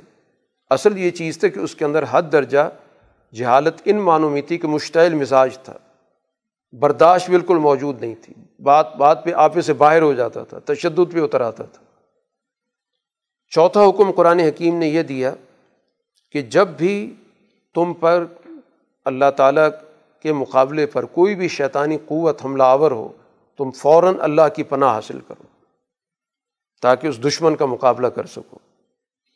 پانچویں بات قرآن حکیم نے یہ بتائی کہ جب بھی تم پر شیطانی حملہ ہو، تمہیں فوراً اپنے اندر شعور بیدار کرنا چاہیے، تذکر یاد دہانی ہونی چاہیے۔ فوراً اپنے آپ کو اس غفلت کی کیفیت سے نکالو تاکہ تمہارے سامنے پھر حقائق واضح ہو جائیں۔ تو غفلت کی زندگی ترک کرو۔ چھٹی چیز قرآن نے کہا کہ قرآن پر غور و فکر کرو۔ جتنا قرآن نازل ہو چکا ہے، اس کو بغور سنو بھی، خاموشی کے ساتھ اور اس پہ غور و فکر بھی کرو۔ اور اس کے بعد آخری بات وز کو ربک اپنے رب کو یاد کرو۔ یہ گویا کہ لاہ عمل دے دیا گیا کہ مکہ مکرمہ کے اندر تمہاری تربیت کا یہ لاہ عمل ہے، تم نے اس پر قائم رہنا ہے اور کسی بھی صورت میں تم نے اس معاشرے کے اندر ان لوگوں کے اشتعال کا جواب اشتعال سے نہیں دینا، ان سے مرعوب نہیں ہونا، خوف زدہ نہیں ہونا اور اللہ سے اپنا تعلق جوڑ کر اپنے دلوں کو مضبوط رکھنا ہے۔ واخر الداوانہ الحمد للہ رب العالمین۔ الحمد للہ رب العالمین ولاقبۃ المطقین وصلاۃ والسلام علی رسول محمد والی واصحابی اجمعین ربنا آتنا فی الدنیا حسن و فی الآخرت حسن وقینا عذاب النار اے اللہ قرآن کا صحیح فہم عطا فرما، ہماری دینی شعور میں اضافہ فرما، اس ماہ مبارک کی خیر و برکت، رحمت عطا فرما، اس کو ہماری تربیت کا ذریعہ بنا، ہمارے حالات کو سنوار ہماری مشکلات آسان فرما، پریشانیوں کا اضالہ فرما، ہمیں حوصلہ عطا فرما، ہر قسم کی مرعوبیت اور شکستگی سے ہماری حفاظت فرما ہم میں اعلیٰ اخلاق پیدا فرما، فاسد اخلاق سے ہمیں پاک و صاف فرما صلی اللہ تعالیٰ علیہ خیر خلقی محمد والی و اصحابی اجمعین۔